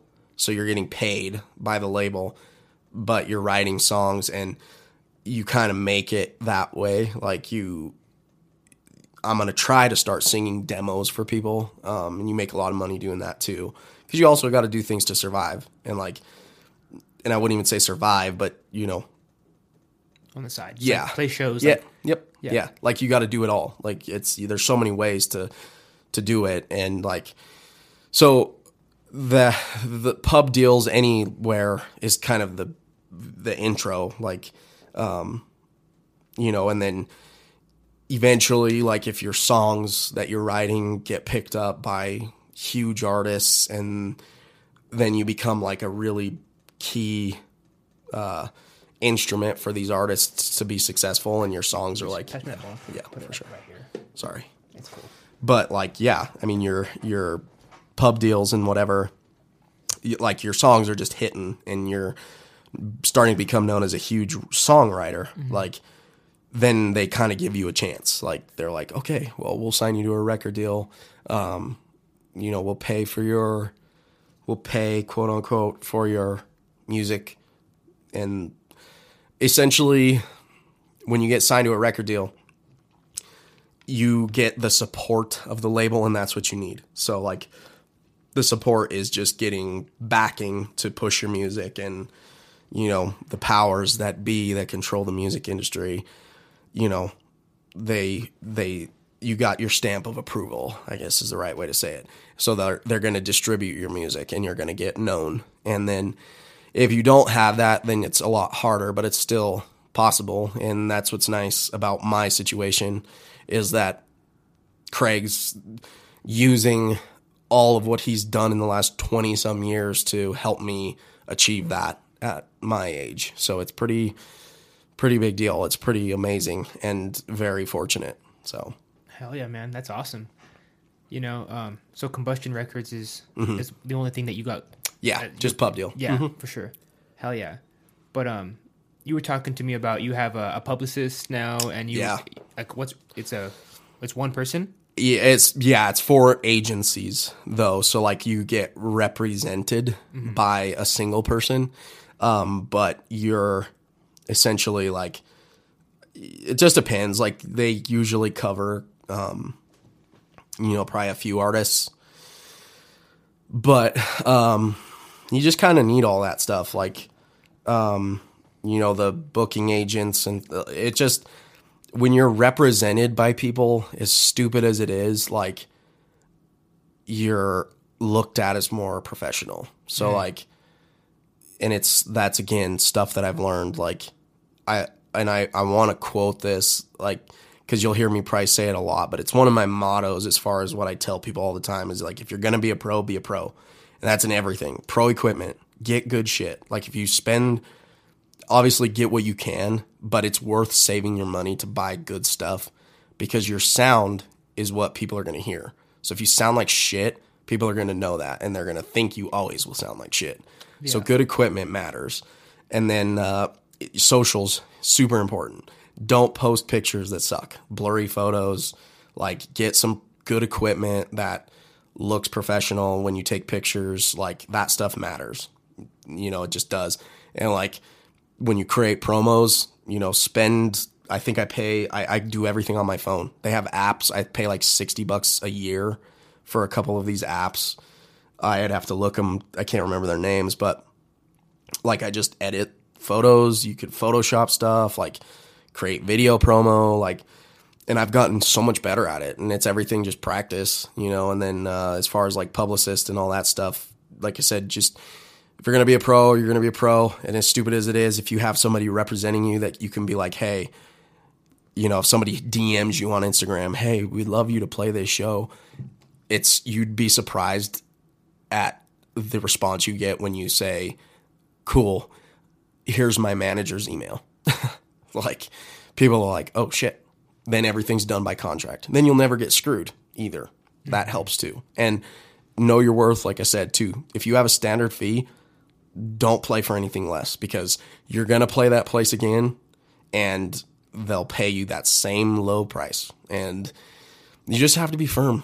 Like you just have to, you know, and that's the other thing about having somebody represent you. That's not, that's nice as well because when you show up to a place and if there's ever kind of conflict, which there's always going to be, like there's always going to be conflict.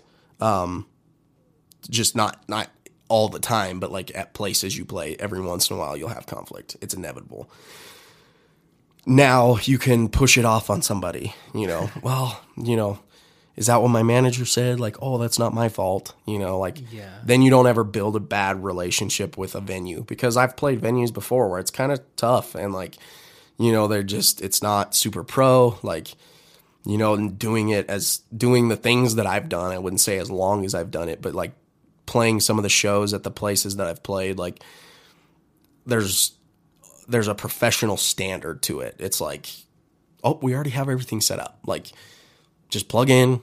You know, we'll sound check you. They have pro sound men. Like, and then you'll play some places that still have equipment, but sound check takes five hours, or like, you know, and you're just kind of like, you get flustered. Like, you're just like, Jesus. I mean, come on, like, be professional. Kind of like know? me today. I was like, fucking setting up like 20 minutes. No, no. I wouldn't say it's that. I just think, you know, and like, um, it's what, you know, it's that, like, I wouldn't say, you know, if I wouldn't have been, have done the things like being on a radio talk show, like, you know, or, or doing other podcasts, like How many again- podcasts have you done? three. Wow. What were Yeah. they? They were out in Nashville and I did it's called the Firewall and then there was another one that was Country Roads. that one was just on Instagram, and then uh, yours, I guess. But then I've been on radio four times, and then. Yeah. So it's been you know just trial and error. You Very know, media trained. yeah, I guess so. I guess it's more like I try to be as real as possible. Mm-hmm. You know, like you asked me, do you cuss? I think I do, and I sometimes I have like a sailor's mouth, but you know, when you're on live radio, that you know, there's like fees and fines involved. If you say the f word, that's like a twenty thousand dollar fine Oh, on no. radio. Oh, no. Yeah, it's crazy, and that's for them. That's Yeah. not for me. But I would probably have to pay it. I would imagine. Mm-hmm. So like you know, it's kind of a weird, weird thing. But then, like, just time, like, that's the other thing. You know, it's another piece of advice that I've learned just from being around it is be a man of your word. Like, there's, you'd be surprised at how many artists, like, don't show up to shit. Mm-hmm. like, you'll hear it all the time. Oh, he's a flake. Oh, that person's a flake. And I've met a lot of flakes, you know, people that I've tried to work with or like play with, you know, they back out last minute or they, you know, just don't ever respond to you or, you know, they don't, you can tell they're not practicing, you know, and it's like, again, if you're going to be a pro, be a pro. And I've gained so much opportunities just by presenting myself and not being afraid to put myself out there. Book every place you can. Like, if you're trying to make it, the goal is to play because you never know who's going to be in the audience, even if it's for two people. Like those two people will tell some other people, and then they're going to want to come and see you. You know, be be cool. You know, don't be afraid to interact with with the people that support you, your fans. You know, um, doing stuff like this, like you know, be appreciative of the fact that people want to know about you or want to help you succeed. Like, you know, and and be real. Like I've talked to um, the guy that does the he's the main host for 96.9 Country. Um, his name's Sean Patrick. I remember talking to him uh, the first time I met him, and uh, you know he's he's interacted with so many famous people and famous country artists and just just artists in general. And uh, you know he he's got a good gig because he meets a lot of famous people and you know has a lot of power because he's a radio host and plays radio music and like you obviously want to impress um, when you're an artist. And like you you mentioned it earlier you're very media trained.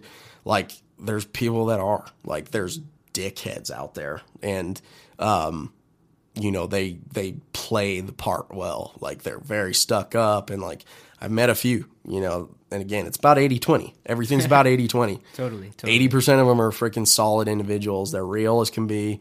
Twenty percent of them are just caught in their own shit. Like they think they're the crap and they're playing like the same place that I'm playing. you know what I mean? So you kind of you kind of have to humble yourself and and like I've been real lucky to be around that because I've seen good and bad. I've seen the people that I want to strive to be like, and I've seen people that I'm like, "Pfft, never would I be like that. You know, and um, you know, Sean made a great point. He was just like, you know, you get uh, stoic, I guess, in the fact of being in his position because he's seen it as well. Like when they get on air, they're like, you know, God's child, Yeah. the best person ever. And then as soon as they get off air, they're talking shit to their manager or they're just being a dick. And everybody has bad days, but like, man, you know, my mom gave me good advice and because there was kind of a point when I was dealing with my own drama of people just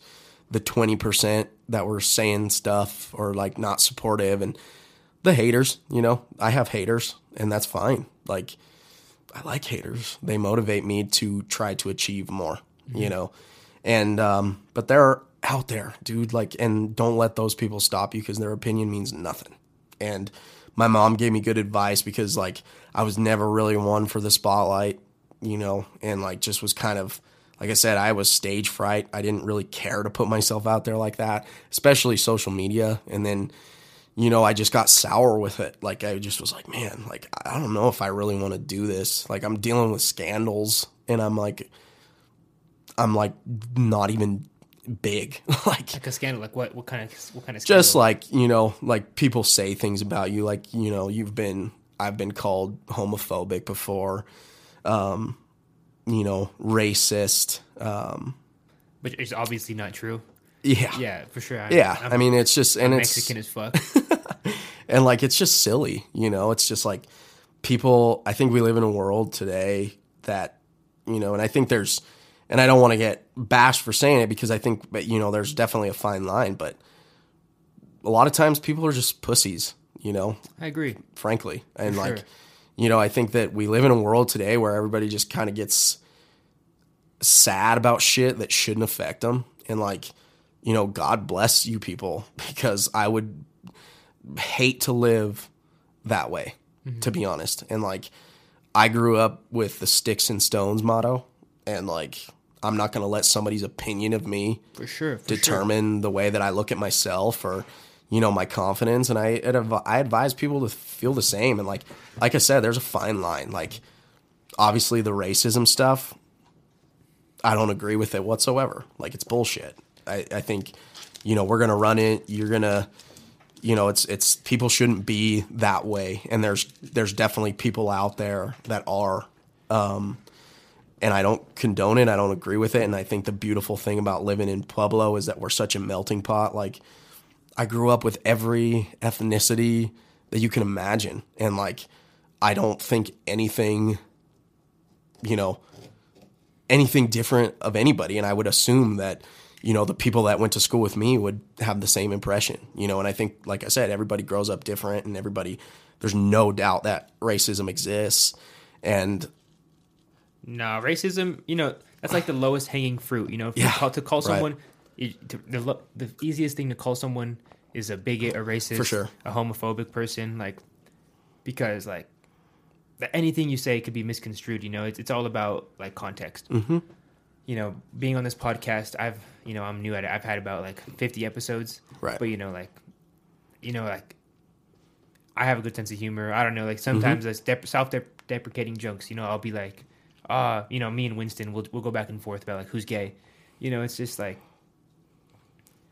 if you can't, you know, if if you want equal treatment, you know, everyone gets joked on. yeah, You know, like just laugh at yourself. exactly, yeah. That's what makes that's what makes people accepted. Like, Yep. just fucking joke on yourself, man. And like I'm Mexican as fuck, so you know, you could have a you could have a two hour long conversation with me. You know, that's you're not that racist. They're no, you know, it's not even racist Mm-hmm. at all. Yeah. But and it's and it's always for the silliest reasons. Like I know we talked about it earlier too. Like it was literally I got called racist because I played a patriotic fest, an America fest for July Fourth. Like, and it was like no, I fucking love America, bro. I'd, yeah, I'd rather be too. here than anywhere Like, else. Same, you know. And I think if people do the research, they would feel the same way. You know, I think does America have their problems for sure, but that's What any country country. Yeah, yeah, what- that's anywhere. What And- first world country does not have Yeah. problems? Exactly. And like, you know, it's like anything.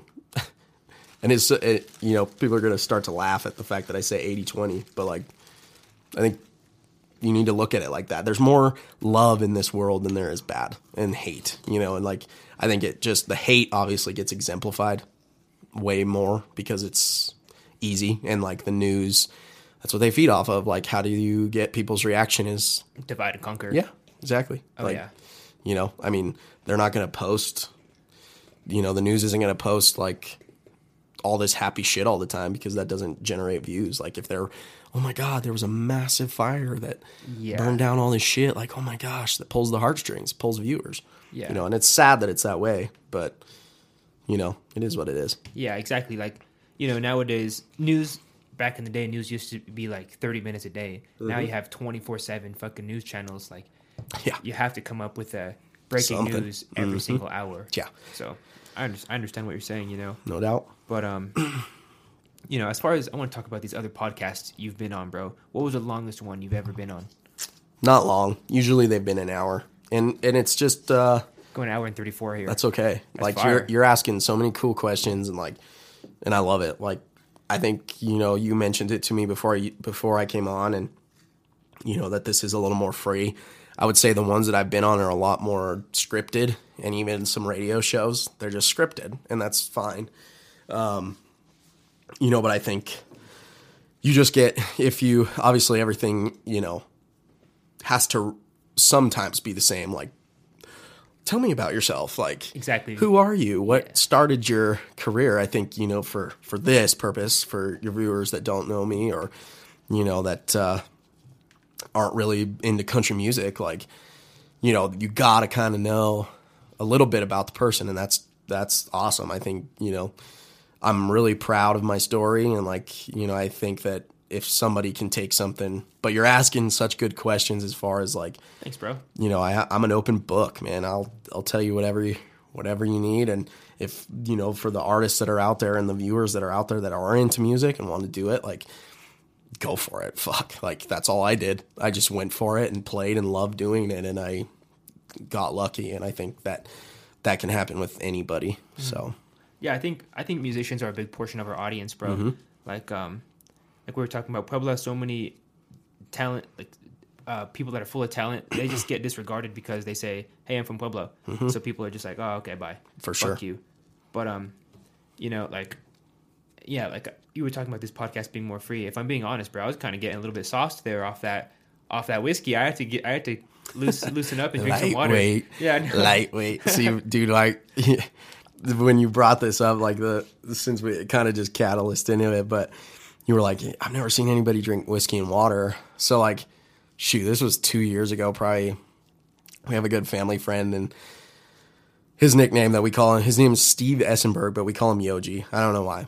But uh, we were camping, and he was, and I was playing. I was playing around the campfire for my family, and uh, I was like, "Hey man, can you make me a drink?" He was like, "Yeah." He's like, "I drink a whiskey water. Is that fine?" And I was like, "Yeah, that's fine." And keep in mind, this dude's got years on me. He's like fifty, and uh, so he's he's a seasoned drinker. yeah. And uh, you know, God knows how long he's been drinking this drink, but I, I mean, it was stiff. It was whiskey to the brim with a drop of water in it, dude. And like, I was trashed after yeah. drinking it. And I was just, I remember my first drink of it, I was expecting it to be, for some reason in my head, I was thinking it was going to taste like a whiskey Coke or something. And, um, I took a huge gulp of it, dude, and I was just like, like choked up, like Yeah. my nostrils burned. And uh, he goes, "That's an alcoholic's drink right there, buddy." Oh, fuck no. I was like, and dude, like I continued on drinking it. And the thing with singers, like for me, like if you sing and drink beer or like carbonated, you burp when you sing. For me, so I just stuck with drinking whiskey water, and my drink now is a double shot whiskey water. Whatever whiskey, I don't really care, but I like Crown uh, or a good bourbon. So Big Bear, this is fire bourbon. For sure. Hey, and this is only available at Big Bear. Oh, it is. Yeah. Okay. Well, I'm assuming we're probably gonna finish this bottle. Damn, we'll see. what is it called even? I don't know, but I want to. I'm gonna either take the bottle or I'm gonna. Uh, Jeffers Creek, bro. Okay, because that's fire. So, what's good, Big Bear? Hell yeah. But yeah, dude, like I, so I just started drinking this thing and I get that so often. Like somebody will tell me, Hey, can I get you a drink? I'm sure. What are you drinking? Whiskey water. What? You know, it's always the same. And then people are so like kind of disgusted with the fact that I drink it, but I'm not an alcoholic. I just, it's mean, good for me. It's a good like thought, you know, like you're Yeah. getting drunk, but you're also getting your, your water Yes. intake. it is. No, ha- you don't get hangovers from it. I promise you that. Yeah. So, So- like you might be onto something there. Honestly. Yoji. Me Yoji. Yeah, I'm just like I'm more of a smoker, bro. Yeah. Yeah, like second blunt, you know, I'll I like to smoke down for sure. Yeah. No hangovers at all. I've, I've never smoked before. No? So you'll have to tell me what it what's a what's a good uh high feel like? What is being A good high feel like? buzzed high. Yeah. I think being high feels like you're like really happy. You kind of look look on the you look on the bright side of things. You're always like I don't know. For me, I'm kind of always like I'm a determined high person. Like I'm always like, oh, I want to do this, this, and this, and this. you know. But it like it makes me like accomplish stuff. Yeah. But um, I don't know. I just I look on the brighter side of things, and um, I'm I'm nicer to people, and yeah. So you're uh you know how they say you're a good drunk. Yeah. So you're a good high, Exactly. I'm a happy high. Person. happy high. Yeah. Okay, happy I, high and a good drunk. I Gotcha. feel like generally that's how that's how it is for everyone. yeah. Like if you're high and you're a dick, that doesn't make any sense. like, Give me those damn Cheetos. yeah, exactly. Like I don't know, and especially during these long conversations, like it just gives me uh, like um, a more creative outlook. You know, Yeah. like asking cooler questions. I guess Opens it up when you're asking fire questions. So that's fire, bro. Hell yeah. You know, are you pressed for time? Are you trying to get out of no, here? No, I'm right. good. Damn. We said we're gonna finish this bottle. I think so. I Cheers, mean, we can, dude. We can talk about whatever. Hell yeah. All right. So you were talking about um, kind of like the patriotic shit or whatever. I don't want to get too much into that. Yeah. No, I understand. But like, what about like, like uh, governmental conspiracies and shit? You like a conspiracy theorist? Or Oh yeah, one hundred percent. hell yeah. All right. All right. Like And I don't. I don't, I don't care who gets mad at me for saying these things because I feel like if you're not questioning some stuff, like you're doing it wrong. Like if you just buy into all the, all the bullshit that everybody tells you, like you, I don't care what side of politics you're on, it don't matter. Like you should question stuff because they do some shady things on both sides of the aisle. Like, so I was talking more about like aliens and shit. Oh what are you yeah, talking about? yeah, yeah, yeah. I was talking about like uh, 9/11 being an inside job. You know, JFK assassination was planned. Martin Luther King's planned. FBI stuff. So hopefully your podcast doesn't get shut down for me talking about this. So maybe we should just talk about aliens because I, don't know the I don't know what the uh, what the rules are and regulations. I feel like if Joe Rogan can get, if Joe Rogan do can do it, we can do it, bro. Like Joe Rogan Facts. Okay. sets the bar. Yes. aliens. I I totally believe in aliens. Damn. Do you? Um, you know, growing up in Colorado, bro, that's kind of like they say it's like a hot, you know, hot spot for aliens because Uh-huh. the DIA or whatever. Like that's like the fucking. I'm not even sure. Like that blue, that blue horse or whatever, Mm-hmm. is like, Christopher. yeah, exactly. Like that's where everything's gonna go down apparently. But um, I definitely believe in aliens. I feel like I saw a UFO one time. I don't know. I don't really. maybe I was dreaming. what about you? Ever seen a UFO or anything? No, I haven't, dude. But like, part of me agrees. Like, you know, I think that even though I've never seen it, I feel like it has to be out there. Like, we're so vast, this like space. I mean, and you know, as far as what scientists' theories are, like, you know, there's an opposite Earth because of Big Bang, like the way they explain it. Um, obviously, it could be wrong. We don't know, but the theories explain it as that, and like we've we've discovered like organisms, if you consider that life on other planets. But you know, I mean, so I mean, it's there. Um, how advanced, I don't know, but I definitely think that we can't be the only planet that is habitable. I mean, that with how vast space is, like, I mean, especially if, like you said, the theories are you there's an identical version of us or Multiple. whatever. I think like multiple versions Yeah. of us, bro. Like, what do they say? Like, like they- the multiverse in Spider Man. yeah, exactly, bro. You, did you watch that? I did. Damn. I have no spoilers, bro. No, nah, I'm just Oh, we could have talked. Could have talked about. I that. probably will No, never watch kidding. it. Why? Honestly, like, I'm not even a huge Marvel fan. I'm not even like, Well, this has been fun. yeah, right. Yeah, just kidding. Thanks No, for having me, guys. the last Marvel movie I saw was uh, Black Widow. That shit was pretty good. Mm-hmm. Yeah, It was good. but um, all right, back onto this. Yeah. You know, like, yeah, exactly.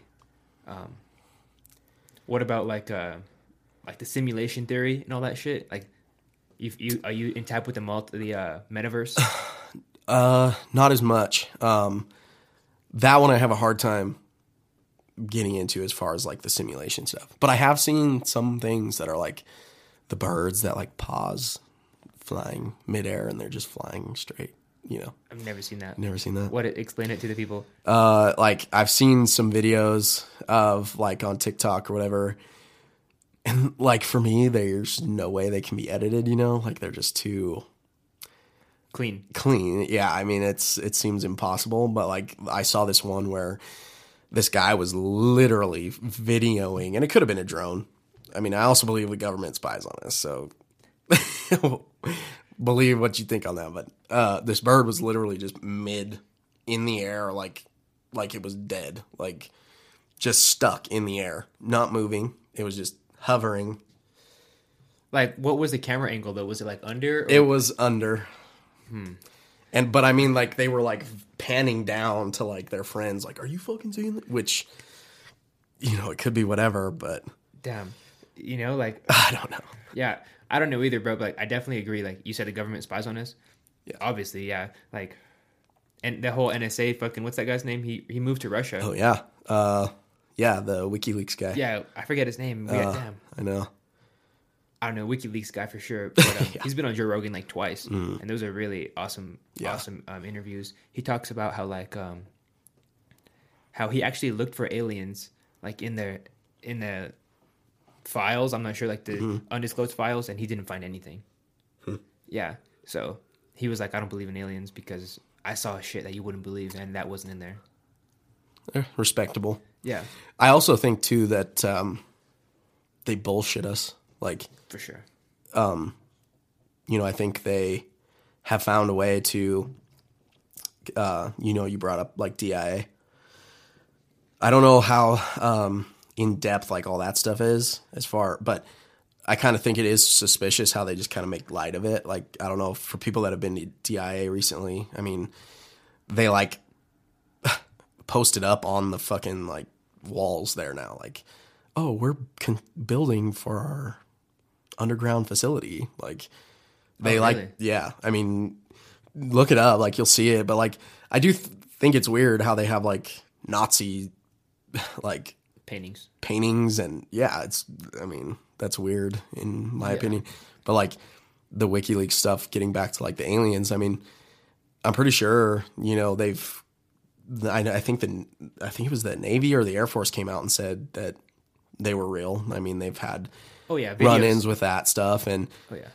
you know, um, you know, we've had like our presidents, um, the last three have all said that they exist. I mean, they've seen things. So, um, Obama did say that like very recently, bro. yeah, I did hear that he was on like some kind of podcast or something, right? Yeah. and he said that shit. yeah, because I think they have clearance to say it now. Because I, he said it, Trump said it, Biden, I think, has said it. Maybe he he inco- So- incoherently said it. He was like, Yeah, he was like, I don't I don't remember. right. Oh, and like they, yeah, I know it's kind of weird, but like I know that they, I mean, they put it out on the news, so like, you know, they've they've definitely come out and said it, but um, again, like sometimes you have to sit there, and again, it, I mean, maybe it's just the conspiracy theorist, the question at all. Like I think it's kind of suspicious how they just are so like jokey about it, you know, like sure. they they say that's a good way to fool people is by making light of situations. So I saw that um I don't know I don't know if this is true. Fucking you know, I get all my shit off Facebook. but um like they like recently like started prepping for like an alien disclosure again. Like you know how they did like a big file disclosure like a year ago? oh yeah, Like they're yeah. prepping for another one. okay. So we'll see what, what comes up in that one. You know, I Mm-hmm. I truly don't know how many files. I just saw like the fucking like the, the top hundred photos that come off of that shit. You know, like Yeah. people that shit goes viral, and like other videos or whatever. Right. The ping, like the ping experiment, or whatever. Like the the the radar on the. Yeah. plane that went really viral, but um, that shit's insane. Yeah. But um, so uh, aside from that, you were talking about how uh DIA has like the uh the paintings and Oh, yeah. stuff. They also have like a time capsule. Yeah. Yeah, it's like gonna be opened. I'm I'm not sure what year. I don't either. Yeah, but, But I know they have it. And then I there's yeah, like it's like subliminal messaging. I mean, what the fuck? Like they the blue horse with the eyes, like they call that Lucifer. I mean, like two people died building that shit. Yeah, like I think that's weird. Two builders. Yeah. Yeah. I just think it's strange. I mean, why would you call it Lucifer? I mean, like I said, I'm a big believer in God, so I'm not, you know, Satanist by any means, but that's weird that you would call it that for something that's like, we all know that that's what that means, you know, and like whether you're believe in God or not, we all know that, that that's what that means. And it's weird that they just put it out there like that. And then, shoot, I mean, like some of these other, uh, yeah, I mean, it's just weird. Like, Especially getting on a plane, you're like, God, and right? there's You just- Lucifer right to your left. And they have tours that they show and like they explain it. They like again, I mean, I think that's weird. Yeah, fuck that. But the Nazi paintings and shit, like that's strange. And it's like apparently they they describe it as like the world takeover. Oh, so Oh, yeah. it's like the new world order and all that stuff. So I mean, and it is up there for everybody to see. So it's not like it's a conspiracy. There's like it's 13. there. There's like 13 paintings of that. Yeah. shit, or maybe even like 20. Something. Yeah. So I mean that I mean let's seriously like that's why they came. That's why the rumors of it came about. You know, is because of those things. So Oh yeah. then they had to kind of find a reason to. Well, people are buying into the shit, so we need to figure out some bullshit to. Yeah, and then they yeah they recently started putting up like the they have like things like oh we're under construction because we're building our underground tunnels and we're the lizard people and like Oh, no, all no. that stuff. All right, and we're back. I had to take a piss, low key. But um, all right. So we were talking about conspiracies. All right, you know, aside from conspiracies, what could a person find Cody Cozz doing on an average day? Man, um, I go to mass seven thirty in the morning. So you're Catholic. Um, I go to the gym after that, and then uh, since I'm moving so soon, uh, while I while I've been doing music, I worked for my dad also full time. So um, I was kind of busy for a while. Now I'm not as busy, uh, but I was yeah doing that, going to school uh, online full time, which I'm done now.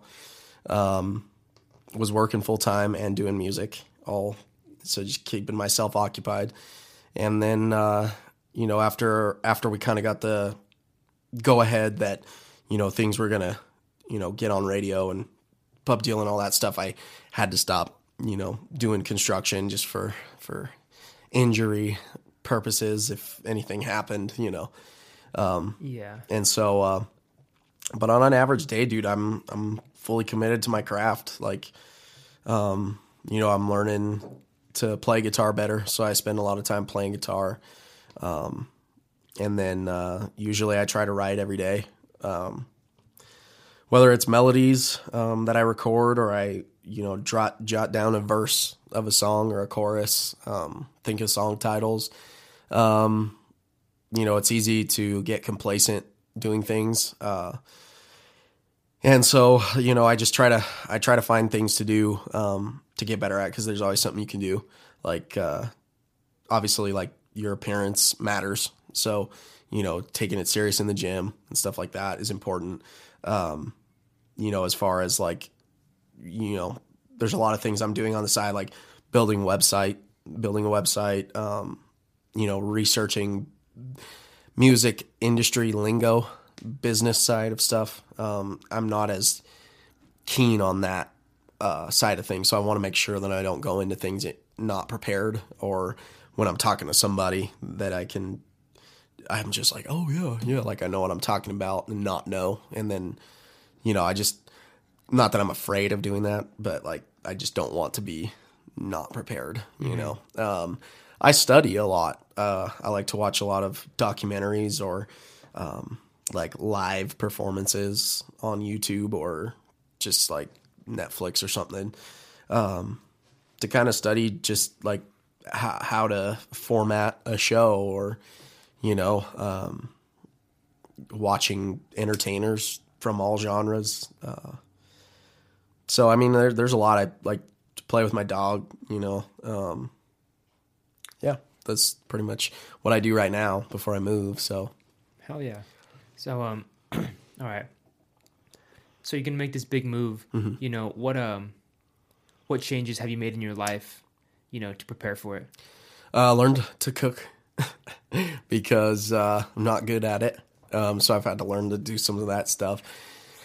Uh, I'm a ner- I'm nervous about it to be honest. It's a big big change, uh, and like I said earlier, um, I'm a big family guy, so uh, a little nervous about it for sure. Um, but excited at the same time. Like I wouldn't be going if I didn't have the opportunities.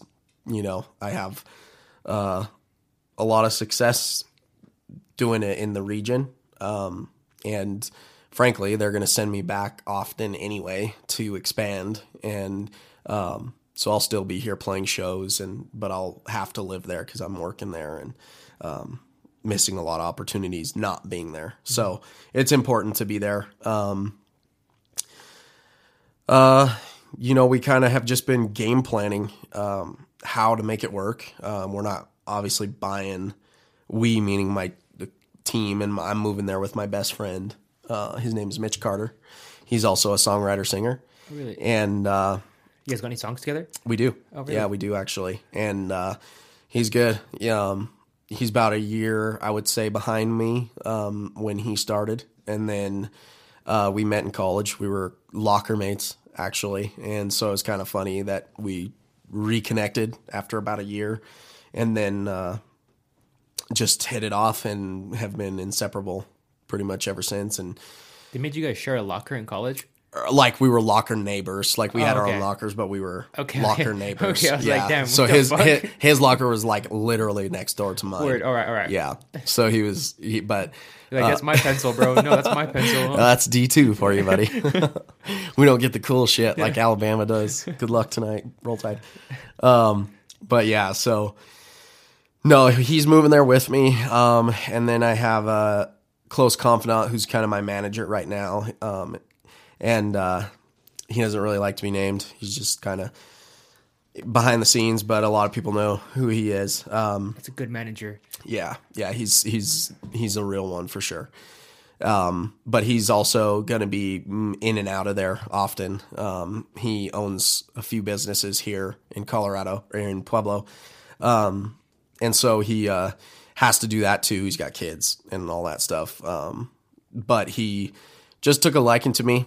Um, has helped me as far as being my confidant in things. Um, has helped me uh, achieve a lot of the goals, you know, that I couldn't achieve on my own. So if it wasn't for him, you know, and and him being in my life and helping me uh, with a lot of things too financially, you know, I've been really lucky to have him in my life, and uh, he helps me just with a lot of um, not getting taken advantage of. You know, I mentioned earlier too about being able to be represented by somebody. Um, and at 23, you're going to get uh, the you're very green, you don't know shit. So here's, you know, you get that a lot. Um, and I avoid that because of him. And he's also a hard ass too. So he helps keep me responsible as well and will not help me if I don't do what I'm supposed to. And sees growth and if i'm not booking shows he's not going to help me and um, helps keep a good head on my shoulders has straight up told me if i bring if he finds out whatsoever that we're bring, bringing women or whatever back to our apartment in uh, nashville we're cut off Not even one woman. no Not even So if you find like a girlfriend. he said you can buy your own hotel room Oh, that's all right. That's fair. That's fair. yeah so so he's he's he's legit and he knows the reason that i'm going there and uh, like i said i want to make him proud too like uh, like i said if if it wasn't for him i wouldn't be able to financially do things he's kind of my investor you know too so um really really blessed to have him he's a good friend um i you know when i met him uh before any of this even became anything we just hit it off and just a good friend. You know, I can't say anything better about him. But um, yeah, so he uh, he's getting himself his own room too. Um, and yeah, I mean that's kind of what we've prepped. Uh, we've been in quite a few meetings together. Um, a lot of business meetings with the uh, label and with Craig and his manager. Um, What label is it? I'm sorry. Combustion Oh, music. that's, okay. Yeah, yeah, yeah. So that's That's the pub deal. okay. That's yeah, probably all yeah. right. So uh, it's label affiliated, but not. I'm still independent. Like I'm not one of their artists. Like they haven't picked me up. So um, they're just uh, gonna help me get my songs on the radio and stuff like that. And then it's kind of just a trial period, basically, like any pub deal. It's like how well do you come across to the audiences and if you suck and nobody likes what you have, then you're gone essentially. So it's kind of it's just big steps. So like you know we decided um, just to rent. Like we're, we we debated on whether we were going to buy a condo. Um, which we didn't think, you know, there's just so many unknowns, um, you know, and like it would be nice.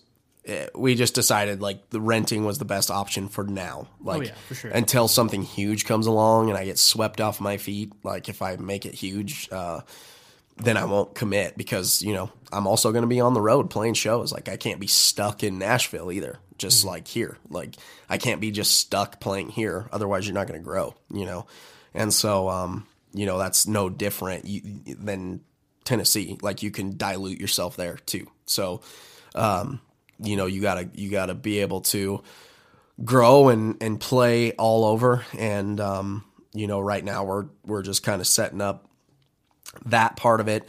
And then we're also setting up like radio tour, which is going to essentially just be me. And I'm going to try to find a guitar player um, to accompany me.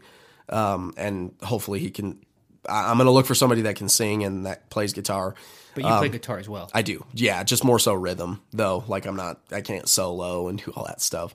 So I want somebody that can do that um, to just make it a better show because basically what a radio tour is, you go on air, um, talk about yourself, introduce yourself to the world, um, the industry, and then you uh, sing a song or whatever, and then you play that evening at a bar or a, a concert venue type of thing, and you're represented by a radio rep. So usually, what happens is they'll have like a whether it be local or iHeartRadio will sponsor an event, um, and they'll promote it as up and coming artist, country singer. Check out his song. They'll play your song on the radio that morning, um, and then they'll direct the audiences that love it to where you're playing that night. Um, and you just do that from town to town. So you just kind of small, uh, small type of tour, you know. Um, so there's a lot of things that that uh, came into why we were going to rent. Um,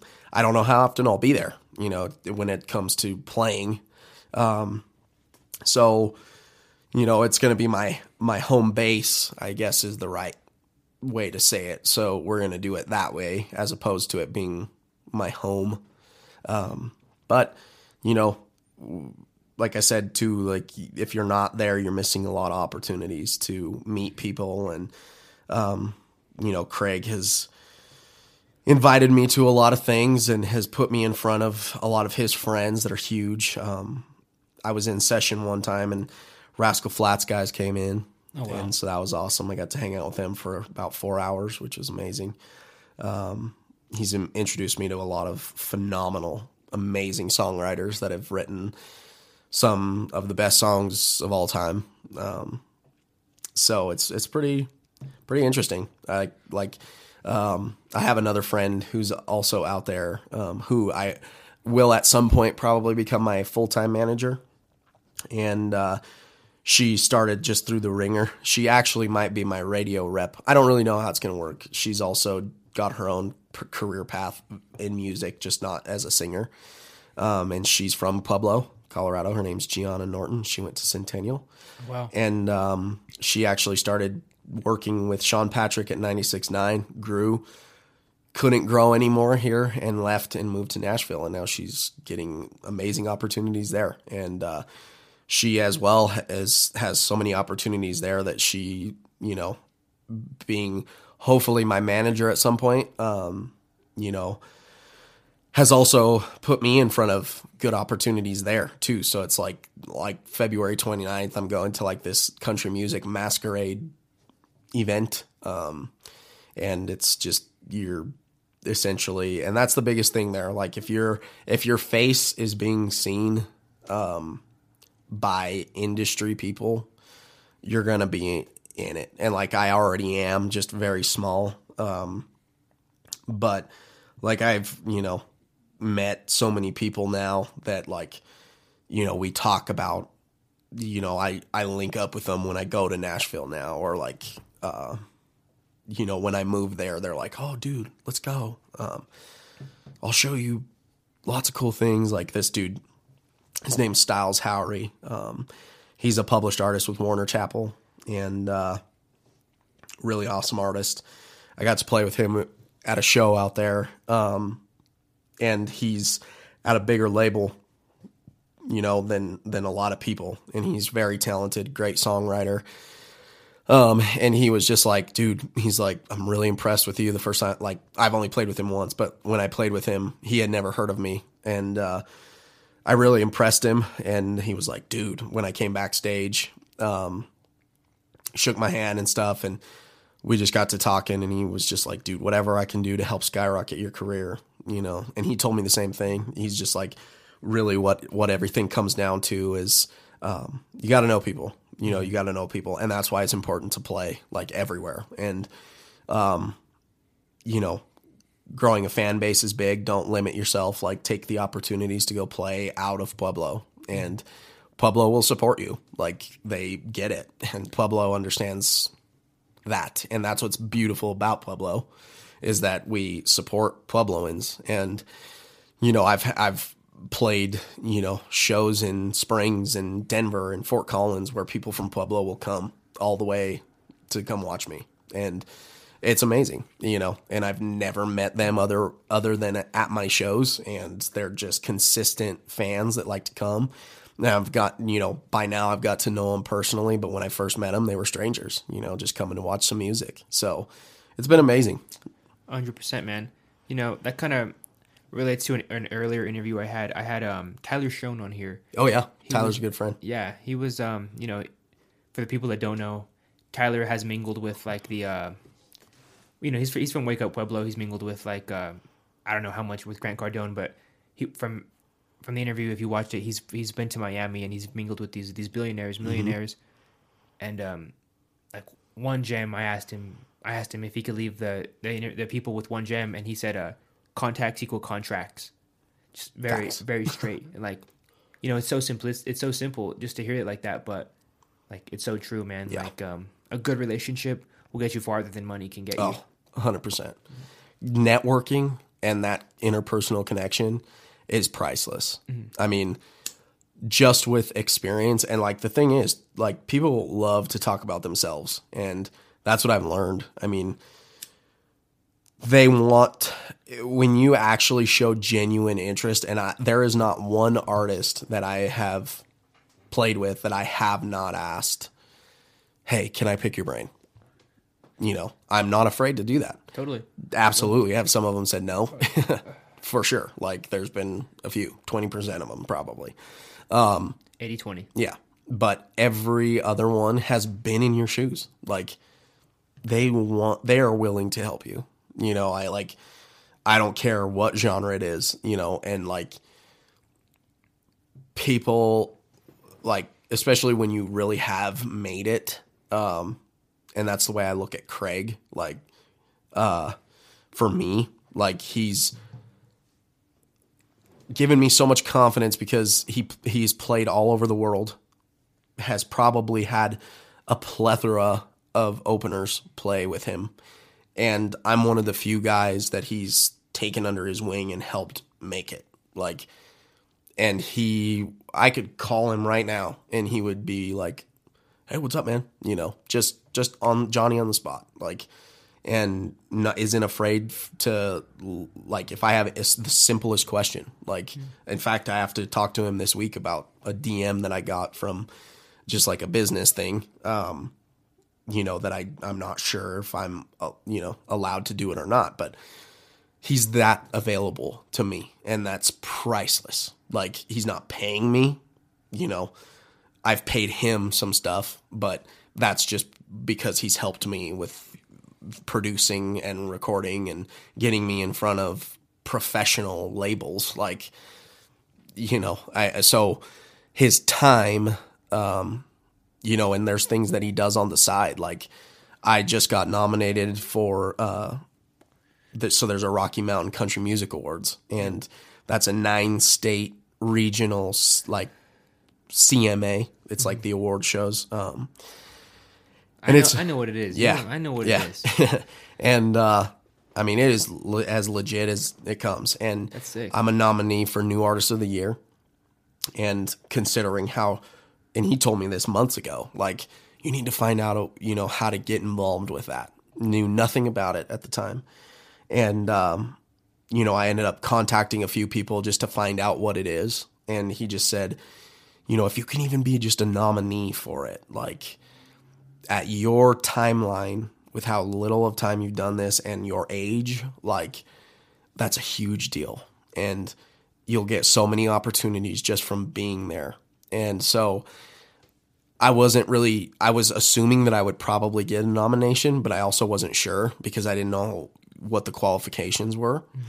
Um, and I just found out this news not too long ago. Like it was probably last Wednesday. So, you know, this is the first other than my Instagrams and socials, like uh this is the first place that I'm even talking about it. So that's pretty sweet. And like I you know, he had told me that months and months ago and so I texted him that I the picture that I was a nominee and I said, I freaking did it. Like was so pumped. And he goes, Hell yeah, man. He's like, I'm so proud of you. Um, and he's like, I'm gonna start setting up a campaign to see if we can get you that trophy. So Damn. that's a priceless, dude. And that's something that he's just doing because he wants to. And that's how good of a dude he is. He believes in you. Totally. Totally. And like that has given me so much confidence. Like there's two things that I've done that or that have happened to me that have given me or I guess I should say three. Three things that have given me ultimate confidence in what I have that haters no longer bother me. Craig is one of them for sure. Um, I mean, this dude tells me he's like, "You're gonna play the Opry one day. You're gonna play the Ryman," which there those are like iconic country music things.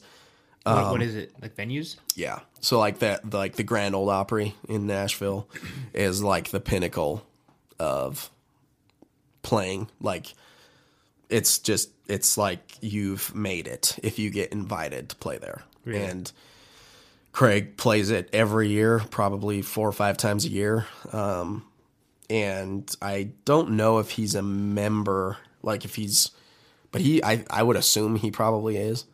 Um, but that's like you've made it, made it if you get inducted as a member of the Grand Ole Opry, and like, so I mean, there's there's a lot uh, like, and he tell like I he played it one time, and I said, I was like, man, we were gonna try to come out and see you. He goes, I texted him, and he, I was like, good luck, whatever, and he goes, he's like, that's okay. He's like, but I'm gonna be front row when you play it, and I was just like, thanks, dude. Like, just just believes in me, and then playing Memorial Hall with Josh Turner was amazing. Like, um, I remember when they called me and they said, "Hey, uh, is this Cody?" And I was like, "Yep."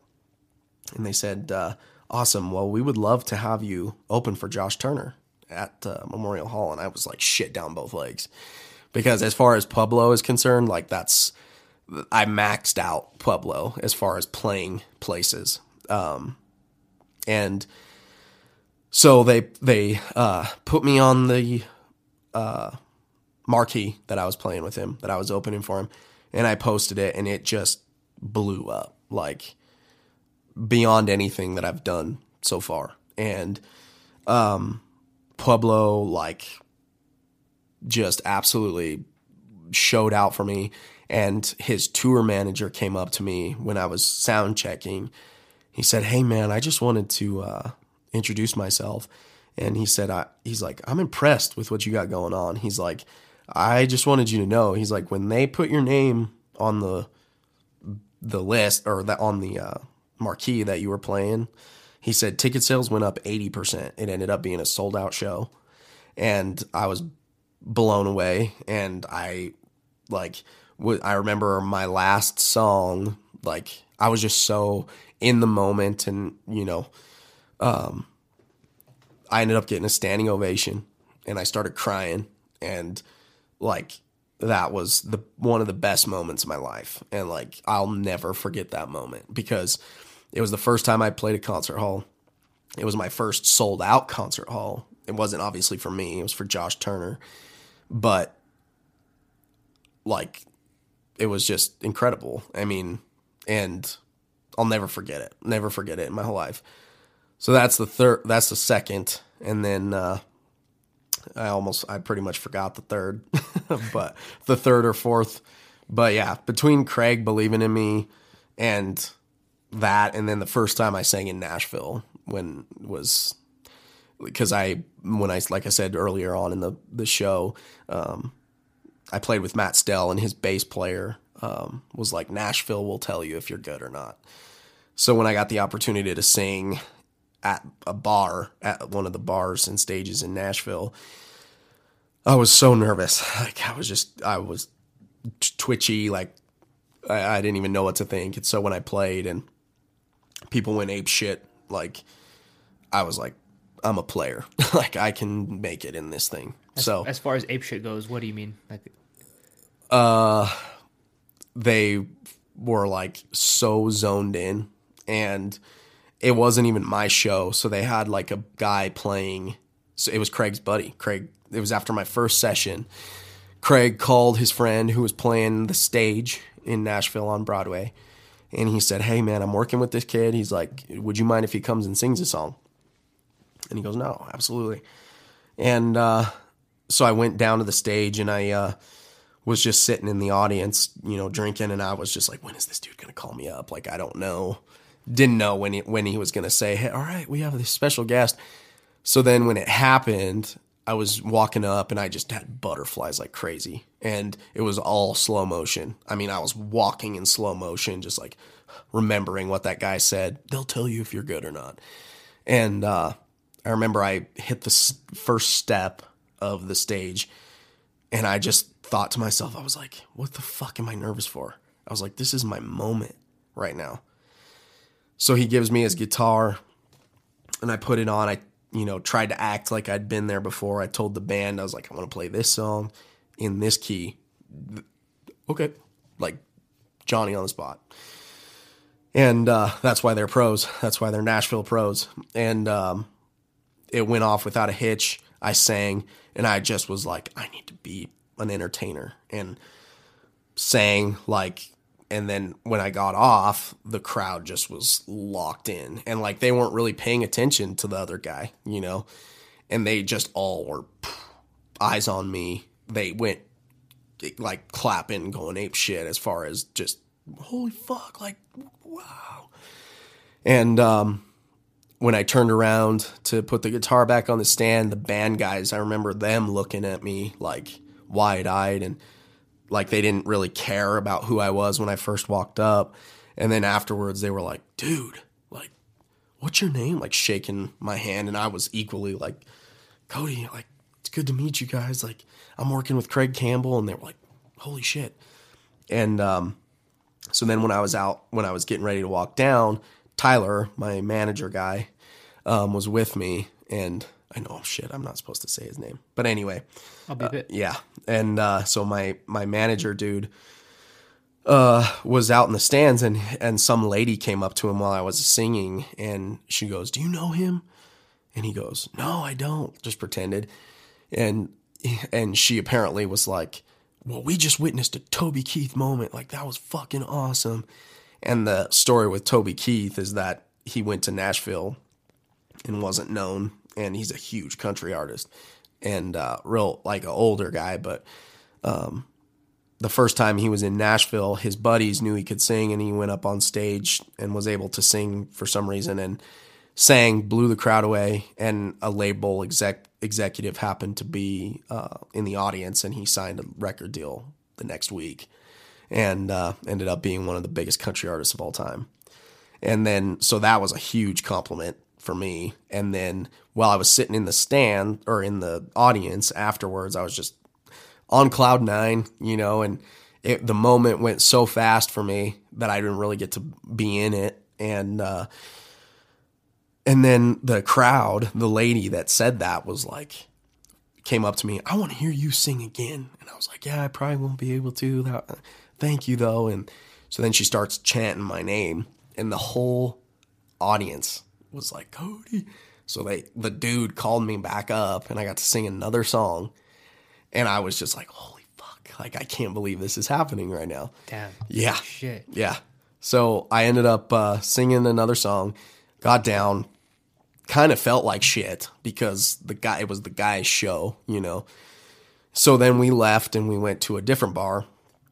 And uh, long story short on that one, I was able to end up singing at that one. And again, just the same reaction. And, you know, just those reactions and the experiences was like I could live that over and over and over again forever. And So between those three moments, for sure, of Memorial Hall, Craig, and singing my first time in Nashville, like I have ultimate confidence in my abilities and just you know trusting the what the opportunities that I've been given and the blessings and just uh, you know uh, just gonna full send it you know and see what happens so Wow, that's awesome, man. Um, all right, so like, in a few sentences, what is what are what is some advice that you would give to an up and coming artist? You know, especially coming out of a small town like Pueblo. yeah Like, what is that? so I th- I think uh, you know as far as just a recap, um, love the haters for one. You know if you if you believe in what you got going on, uh, you know you're there. There's a niche for you. There's a crowd for you. Um, you know one of the pieces of ad- advice that I got told was even if one percent of people like the song that's on the radio that's still going to be like a million people.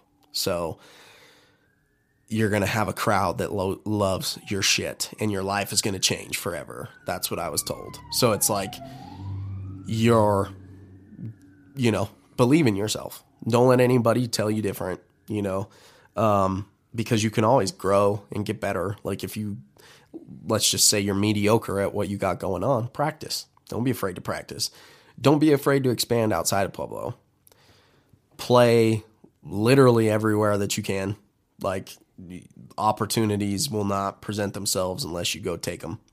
So be a man of your word or you know if you if you're telling somebody that you're going to do something, do it because there's a lot of flakes in the industry and um you don't want to be labeled as one of those because then you're you're not reliable. Nobody's going to recommend you for things like that's I've lived off of that. Like people recommending me to play places, you know, and that in turn gets me more and more opportunities and um you know oh man, jeez, there's so many. Like don't be an asshole. don't think, you know, that you can always be better, you know, like if you get to experience like the growth that I have, you know, of this like small town fame, you know, because it, I mean, there it is that there is that like, and it's and it's amazing. Like it's so cool, you know. There's some there like to be noticed and to take pictures and sign autograph. Like it's so cool, but be humble about it. Like if you're a fucking dick, nobody's gonna support you, and people can see th- right through that. Like so much so that like there's definitely people that have made it in the industry that are that 20% that I talk about that are just dicks. And like you don't want to be that. And people can smell that. Like they can see through it so fast. And um you just don't want to be that. I mean remember why you're doing music. And do it because you love it. Don't do it because you're you know wanting to make a shit ton of money. You know i know i'm writing a lot more than a few sentences right No, now. I, I but appreciate it. but you know this is all just stuff that i've learned and and there was no doubt that i was green and at one point and you know that leads me to say know your worth too don't. You know i, I gave a shout out to those uh, those other artists that sing in pueblo you know christian hawkes um, matt fusin jeremy kitchens and, and the plethora of others and the ones that are like the pueblo rappers. You know i know there's not a lot of venues out there for you guys. And like but there's definitely some. And like i think that you know i've told a few people um one of my buddies josh smith uh you know he he always asked me like hey man can you hit you know help me get into some of these venues? And i was like i'll try. And i tried you know but nobody really wants rap in their venues but denver does. Like denver isn't necessarily a country mecca make the trip you know even if you got to sleep in your fucking car like book a show in fucking denver something like there's opportunities out there play backyard shows like i've played I've played at the shittiest places. Like I've played at places that are, you know, just not even probably worth playing. But again, be humble enough to play anywhere. And because you love it, you know, and the right people are going to find you. They're going to recommend you to places. Like we talked about, networking is huge. Your your contacts or your contracts. Like there's so much that that, and don't be afraid to ask questions. You know, if you meet people that are that are famous or that have made it, you know, a big thing that I have come to learn just is, you know, yeah, like what I'm doing is very rare, um, but it's not impossible. And there's a lot of people that have done it in the world. And why would you try to reinvent the wheel? Like, you know, go out, go study the people that have made it. That's why I watch documentaries. Documentaries for any artist will tell you how to make it. Oh yeah, interviews. Totally. Interviews are key into their soul, bro. Yeah. Like if you see a two-hour interview with, you know, I'll always relate this shit back to hip hop, but like when I see a two-hour interview with like um really any hip, you know, I'm more into like the, like the uh, behind the scenes, so like a Breakfast Club, or like um, what's another one like uh, Drink Champs. Mm-hmm. I really enjoy that one, or like um, you know, uh, Everyday Struggle when that was on, but like, you know, if you emulate the greats, you'll one day be great. For sure. Exactly. I totally agree. That's how I kind of look at it with this podcast, man. Like, like yeah, I don't know how I don't. I didn't go to school for editing videos and shit like that, but like if I could copy how you're editing videos, then I could fucking mm-hmm. make a video just as good. Yep. Yeah, for sure. and the info's out there. YouTube it. You know what I mean? Like there's so much there's so many ways to succeed and no no way is better than another way. Like is there easier ways? For sure. Is there hard ways to do it? For sure. But there's a lot of ways to make it. And like the podcast absolutely. Like yours is the best podcast that I've been on just as far as mm. the interaction. You heard that here first, folks. Cody Cozz. What's up, street champs? Hey. You know what I mean? But it is like you're building a relationship and getting somebody that has been so trained to answer things because that's all you really get. Like you don't really get to dive deep into the person. So like for me, you know, that's that's what this has been is like you got to really ask the things and I got to talk about the things that I want to talk about or like you know, it's it was it's been the best experience. So I appreciate you having me on, dude, for real. Hell yeah, bro. I appreciate you coming so much, man. Like, like I I don't get like uh super excited over interviews like over that often because like you know I, I'll do sometimes six interviews in a week, bro. Yeah. But like you know this one I was like, like I knew I knew this one was gonna be it for sure. Well, thank you. Yeah, hell yeah, for sure. And um, you know, maybe that was, you know, I don't you I don't know, maybe that was like preemptive, but like when I told people about this, like they knew they knew your name and they were like, he's moving away from Pueblo. Like he's he's the one that made it out of here. Yeah. And Well, you I appreciate that. yeah, and you could relate that to any any creative outlet. You could relate that to like musician or not, like uh, the the drive is in everyone. Yeah. Yeah. Absolutely. Like you're doing so that's so yeah. Jesus. The drive, like grit, people. Like if you you're doing something wrong, I promise you, if you're waking up at noon, if you're waking up at one o'clock and starting your fucking shit, like I will not reiterate that enough. You're doing something wrong mm-hmm. if that's what you're doing. Because I've played shows till one in the morning, two in the morning, and I'm still up starting my day at seven, eight o'clock in the morning. And I'm working on my shit. Like drive, work your ass off. Because like I said, nobody's gonna give a shit about what you got going on except you. Mm-hmm. And like that comes in time. Like even the people that have helped me, they have their own careers. There's a plethora. Their job is to work with people like me because I'm gonna be paying them. But what if I stop paying them? What if I'm not working my ass off and I'm not paying them shit? I can't, I'm not making money. Next guy. Mm-hmm. You know what I mean? Like 100%. You couldn't have said it better. There's a drive there. If you don't if and and it shows. Like one of my college coaches said, "What you do in the dark shines in the light." For sure. Mm-hmm. like that is that's it in a nutshell. Like oh, yeah. if you want to succeed in music, you can, but you got to work for it, and that's no different than anything in life. Yeah, fuck yeah. You know, I think I think that's a a lost thought process right now. But you know, people, the people that the people that are in tune with that know, and they're the people that I want in tune with me. You know, like I don't want anyone in my circle that's fucking not working. You know, if you're a leech, you could be on the sidelines for sure. For sure, That's uh, it's harsh, but it's reality. yeah, 2022, business oriented. Yes. Uh huh.